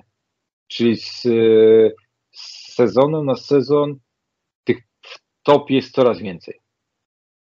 Bo już mamy, nie, jakbyśmy musieli się naprawdę mocno nas zastanowić, kiedy Brazylia ostatnio nie zdobyła medalu na światowej imprezie, a na Igrzyskach Tokio nie zdobyła. Teraz znowu wypada w ćwierćfinale, co się też zdarzało w poprzednich latach, ale to było bardzo rzadkie, a jak to następuje rok po roku, to znaczy, że coś tam To nie gra. jest precedens. Mhm. To już nie jest precedens, tak? E, I, I chyba gdzieś zaczyna odjeżdżać im ten top-top. Mhm. Na pewno Słowenię trzeba wziąć do, e, do takiego, może nie grupy murowanych kandydatów, ale trzeba wziąć pod uwagę, bo raz, że, że gospodarz, dwa, przypominam, że to zespół, który trochę tam miesza w tej biało-czerwonej ekipie, to biało-czerwonej. To znaczy, że naprawdę grają dobrze. Nie leżą nam. Nie leżą nam, ale to, to nie znaczy, że będą kosić innych, bo to nie jest matematyka. E, Ale, ale to jest zespół no, klasowy. Niestety, raczej niestety, no mają Możicza, więc tam jest jakieś wejście e, pokolenia kolejnego generacji, ale trochę tam brakuje więcej świeżej krwi. I to może być na przykład już schyłek tej drużyny, ale dalej bym powiedział, że, że to może być, teraz popracują, być może w ogóle nie chcieli grać w tych finałach, e, jakoś inaczej potraktowali tą Ligę Narodów. Nie, na pewno bym był czujny na to. I to, co pokazał Iran na tej Lidze Narodów, to też jest drużyna, która, bo zawsze na jaki, e, bo, bo też turniej, takie turnieje Mistrzostw Świata mają to do siebie, że czasami drużyny się budują w trakcie turnieju. Że jedno przypadkowe zwycięstwo, którego na początku na papierze mówisz, a kurczę nie, nie da rady, a tu wygrywasz, to, to cię buduje na cały turniej. A no, Iran grał kapitalnie. Mhm. Grał kapitalnie. To nie jest przy, to, na przykład mecz z Iranem, jeśli chodzi o nasz zespół, oprócz tam na przykład tej słabszej dyspozycji Bartka Kurka, to nie był mecz, że Polska to grała fatalnie, a Iran to wykorzystał. To był mecz na cios. To był mecz na ciosy, w którym każda z drużyny pokazywała swoje duże, yy, duży, duży kapitał. I to był mecz twardy, po- podobnie był meczem mecz w Gdańsku. Trochę Iran jest taki, że, że właśnie faluje bardzo. Do tej pory dlatego nic nie zdobył przez lata, ale, ale to może być czarny koń. Reszta Mhm. myślę, że, że gdzieś będzie się wykruszać po kolei. okej. A gdybyś miał teraz wytypować y, podium Mistrzostw Świata, to jakby to wyglądało? Eee. Tak, tak Nigdy w to nie trafiłem. Ale oczywiście tam już pomijając e, serducho, które jest biało-czerwone, ale no tak, czysto z analitycznego punktu widzenia. Nie da się tego przeanalizować czysto analitycznie, tu musi wejść serducho, tak? Polska, Stany, Francja. Okej. A wyobrażasz sobie sytuację taką, że się bijemy w finale z Francją i bierzemy rewanż za igrzyska? Nigdy, nie, nie, nie, nie, nie. To nigdy już tego rewanżu nie weźmiemy. Nigdy tego rewanżu to jest po prostu kolejny etap e, i co Francuzi zostali mistrzami olimpijskimi i to już zostanie z nimi na całe życie. Mhm. całe życie, więc to tego bym w życiu tak nie traktował. Ale czemu taki mecz nie zobaczyć jeszcze raz? No. No to zacieramy ręce. Ja, powiem szczerze, że tak w mojej głowie pojawiło się, że Polska Stany, bo ja bym nie chciał ze Stanami w, w półfinale zagrać. No to jakaś taka, ten, jakaś rana, która powstała kilka dni temu, czy... Nie, nie, nie, właśnie to mo- mogę pociągnąć dalej. To nie jest pierwszy mecz w historii reprezentacji Polski, który został, w którym w ważnym meczu zostaliśmy zbici przez zagrywkę i, i kapitalną grę Amerykanów. Mhm. I, i wiesz, i, i myśmy pokonali Amerykanów w zeszłym, na zeszłych mistrzostwach świata 3-2 w tiebreaku. Tak, czy 2 było? 3-2 w półfinale, tak. I to był jeden z niewielu meczów ważnych, które wygraliśmy sobie. Mm, mm. jeden z naprawdę niewielu ważnych, bo, bo, bo był taki moment tam, e, nie wiem czy pamiętasz, ale w 2014 roku my wygraliśmy 12 na 13 spotkań na Mistrzostwach Świata, tylko jednego nie wygraliśmy. I to były Stany. Mhm. Bo Stany są za, z drużyną, która grają kapitalnie zagrywką z wyskoku, z którą my sobie nie radzimy. Ale I to nie- mhm, To nie jest czego, problem czwartko jest sobotniego meczu. Mhm. A z, z czego twoim zdaniem wynika ten, ten, ten problem mm, z przyjęciem zagrywki Amerykanów? Bo to nie tylko Amerykanie wywierają presję przecież na zagrywce, przecież to jest też również Iran, to jest również e, Słowenia, która e, dosyć mocno bije. Amerykanie i to jest coś, co my tylko możemy podziwiać. To jest tak, że jak mi, że no, może bym się pomylił, ale, ale jakbyś mi pokazał 10 no-name'ów siatkarskich, które ja w życiu na nie widziałem, tylko po zagrywce, to ja ci wymienię tych, którzy są ze Stanów. Może byłby z Kanady, no bo to jest ten sam system. Zagrywają ich w ogóle metoda na siatkówkę jest taka, że wszystkich uczą tak samo wszystkich elementów. Oni są wszyscy tacy sami. I na samym końcu, poprzez proces selekcji, wybierają tych, którzy są najbardziej powtarzalni, najsilniejsi, e, najbardziej efektywni. Natomiast oni wszyscy grają w siatkówkę na bardzo zbliżonym poziomie. Jeden Clayton Stanley na, na przestrzeni wielu lat był odchy- odchyłkiem od normy, na którym też dużo wygrali, ale, ale oni stawiają na bardzo na system. I amerykańska zagrywka polega na tym, że tam każdy z nich potrafi zagrywać, potrafi się bawić z przyjmującymi, czyli to jest zagrywka niezwykle silna, może nie niezwykle silna, bo tam nikt nie zagrywa 130, ale tam wszyscy zagrywają powiedzmy 105-110 regularnie i raz na tą strefę konfliktu, raz na tą strefę konfliktu i żaden z nich nie ma problemu zagrać też piątą zagrywkę do linii w jedynce. Mhm. Czyli balans e, siły do precyzji, twoim zdaniem, jest e, najlepszy w, w, tym, w tym zespole, jeżeli chodzi o zagrywkę. Tak, tak. i to jest, to jest balans pracowany przez lata przez y, Amerykanów. To jest Mhm. przez lata. Przez lata. I powiem Ci tak, że ja przy, na przestrzeni lat pracując z reprezentacją Polski, widziałem też, jak niesamowicie schematycznie zmieniają im się tendencje w zagrywce. Czyli na początku, jak ja zaczynałem tam 2009 do 2014, 15, już teraz nie, nie do końca pamiętam, to tam każdy z tych zawodników miał konę główną do strefy 5-6 i dwie strefy konfliktu. I nagle pojawia się tam kolejny sezon, w którym kurde, ja mówię, patrz, oni wszyscy są teraz 6-1. Ci sami Mhm. goście.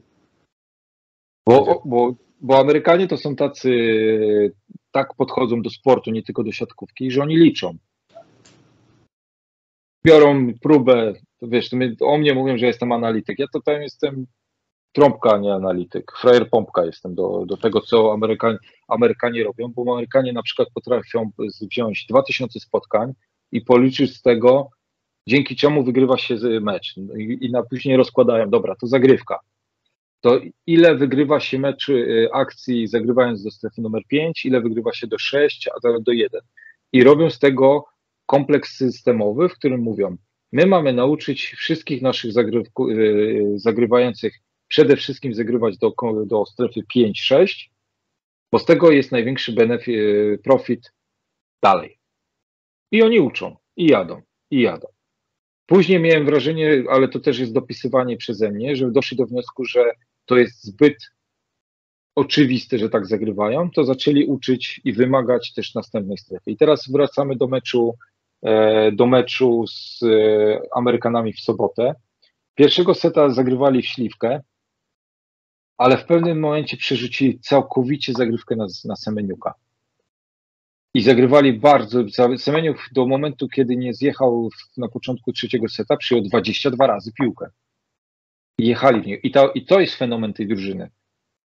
Że oni, każdy z nich, jak idzie zagrywać, to idzie zagrywać Semeniuka. Nie zagrywa przypadkowo w Zatorskiego i nie zagrywa przypadkowo w y, Śliwkę. Jak jest, jak jest powiedziane, że oni mają zagrywać do strefy konfliktu tej lub tak, to zagrywają tam i tam każdy z nich to potrafi zrobić. Zagrywają, zagrywają, zagrywają, więc my też systematycznie zaczynamy adaptować się do, do, do tej zagrywki, przesuwając się. I co robi Christensen? Bach, zatiemu do linii w jedynce pod koniec meczu. Bo tam każdy z nich jest w stanie wy, wy, to wykonać. I oni, Mhm. nie, oni nie mają zagrywki Bart, Bartka Kurka, że tam Bartek podrzuca piłkę i idzie łubudu 125. Oni tam zagrywają wszyscy 110-115. Ale tam, gdzie chcą i tylko bawiąc się lewo, prawo, lewo, prawo. To jest ich największy. Z tym sobie nie radzimy i nie radzi sobie wiele zespołów z, z tym właśnie, z tym elementem. A później idzie dalej. Fantastycznie organizowany blok, fantastycznie organizowana kontra. Ale mają swoje minusy. To, co, czym wygraliśmy mecz e, w fazie grupowej, czyli my odrzuciliśmy ich od siatki. My odrzuciliśmy ich od siatki i wygraliśmy mecz dzięki zagrywce, bo, bo problemy w, mieliśmy te same co w meczu sobotnim. Na, nie mogliśmy zatrzymać ich fantastycznego systemu polegającego pierwszy tempo pipe albo super szybka piłka na lewy. Z tym sobie kompletnie nie radziliśmy, ale zaczęliśmy odpalać na zagrywce i przerzuciliśmy ich do grania highballami i tutaj oni nie są skuteczni. Co my, co my na pewno przeważamy. Okej. Zanudziłem. Dobra. Widzę, że już masz e, czerwone Nie. oczy, Nie, nie, broń Boże. Dlaczego? ale już jest 2.30, także chyba pora iść. 2.10 y, za 10 sekund będzie, także chyba, no myślę, że zawinęliśmy cały, cały turniej, porozmawialiśmy o, no, o większości graczy, jakby nie patrzeć, także myślę, że e, Mayweni siatkarscy będą zadowoleni, bo ich pytania też padły, także e, no cóż Oskar, no serdecznie, serdecznie Ci dziękuję po raz kolejny e, i co, no mam nadzieję, że zobaczymy się prawdopodobnie na Grand Prix krakowskim, plażowym, o ile przybędziesz. Jeżeli przybędziesz, Będę na białym Przybył. koniu. na białym koniu tu przybywaj, będziemy się widzieć, to zbijemy sobie piąteczkę i może pogadamy jeszcze o, siatku, o siatkówce może na tym, przynajmniej, tym razem. Polega na, problem polega na tym, że jakbyś ze mną chciał po czymś, o czymś innym pogadać, to nie mam o czym powiedzieć. E, Dyrektor sportowy, trener analityczny Aluranu CMC Warty Zawiercie był moim dzisiejszym gościem. Skakacz Marczek, dzięki. Dzięki. Dobrego.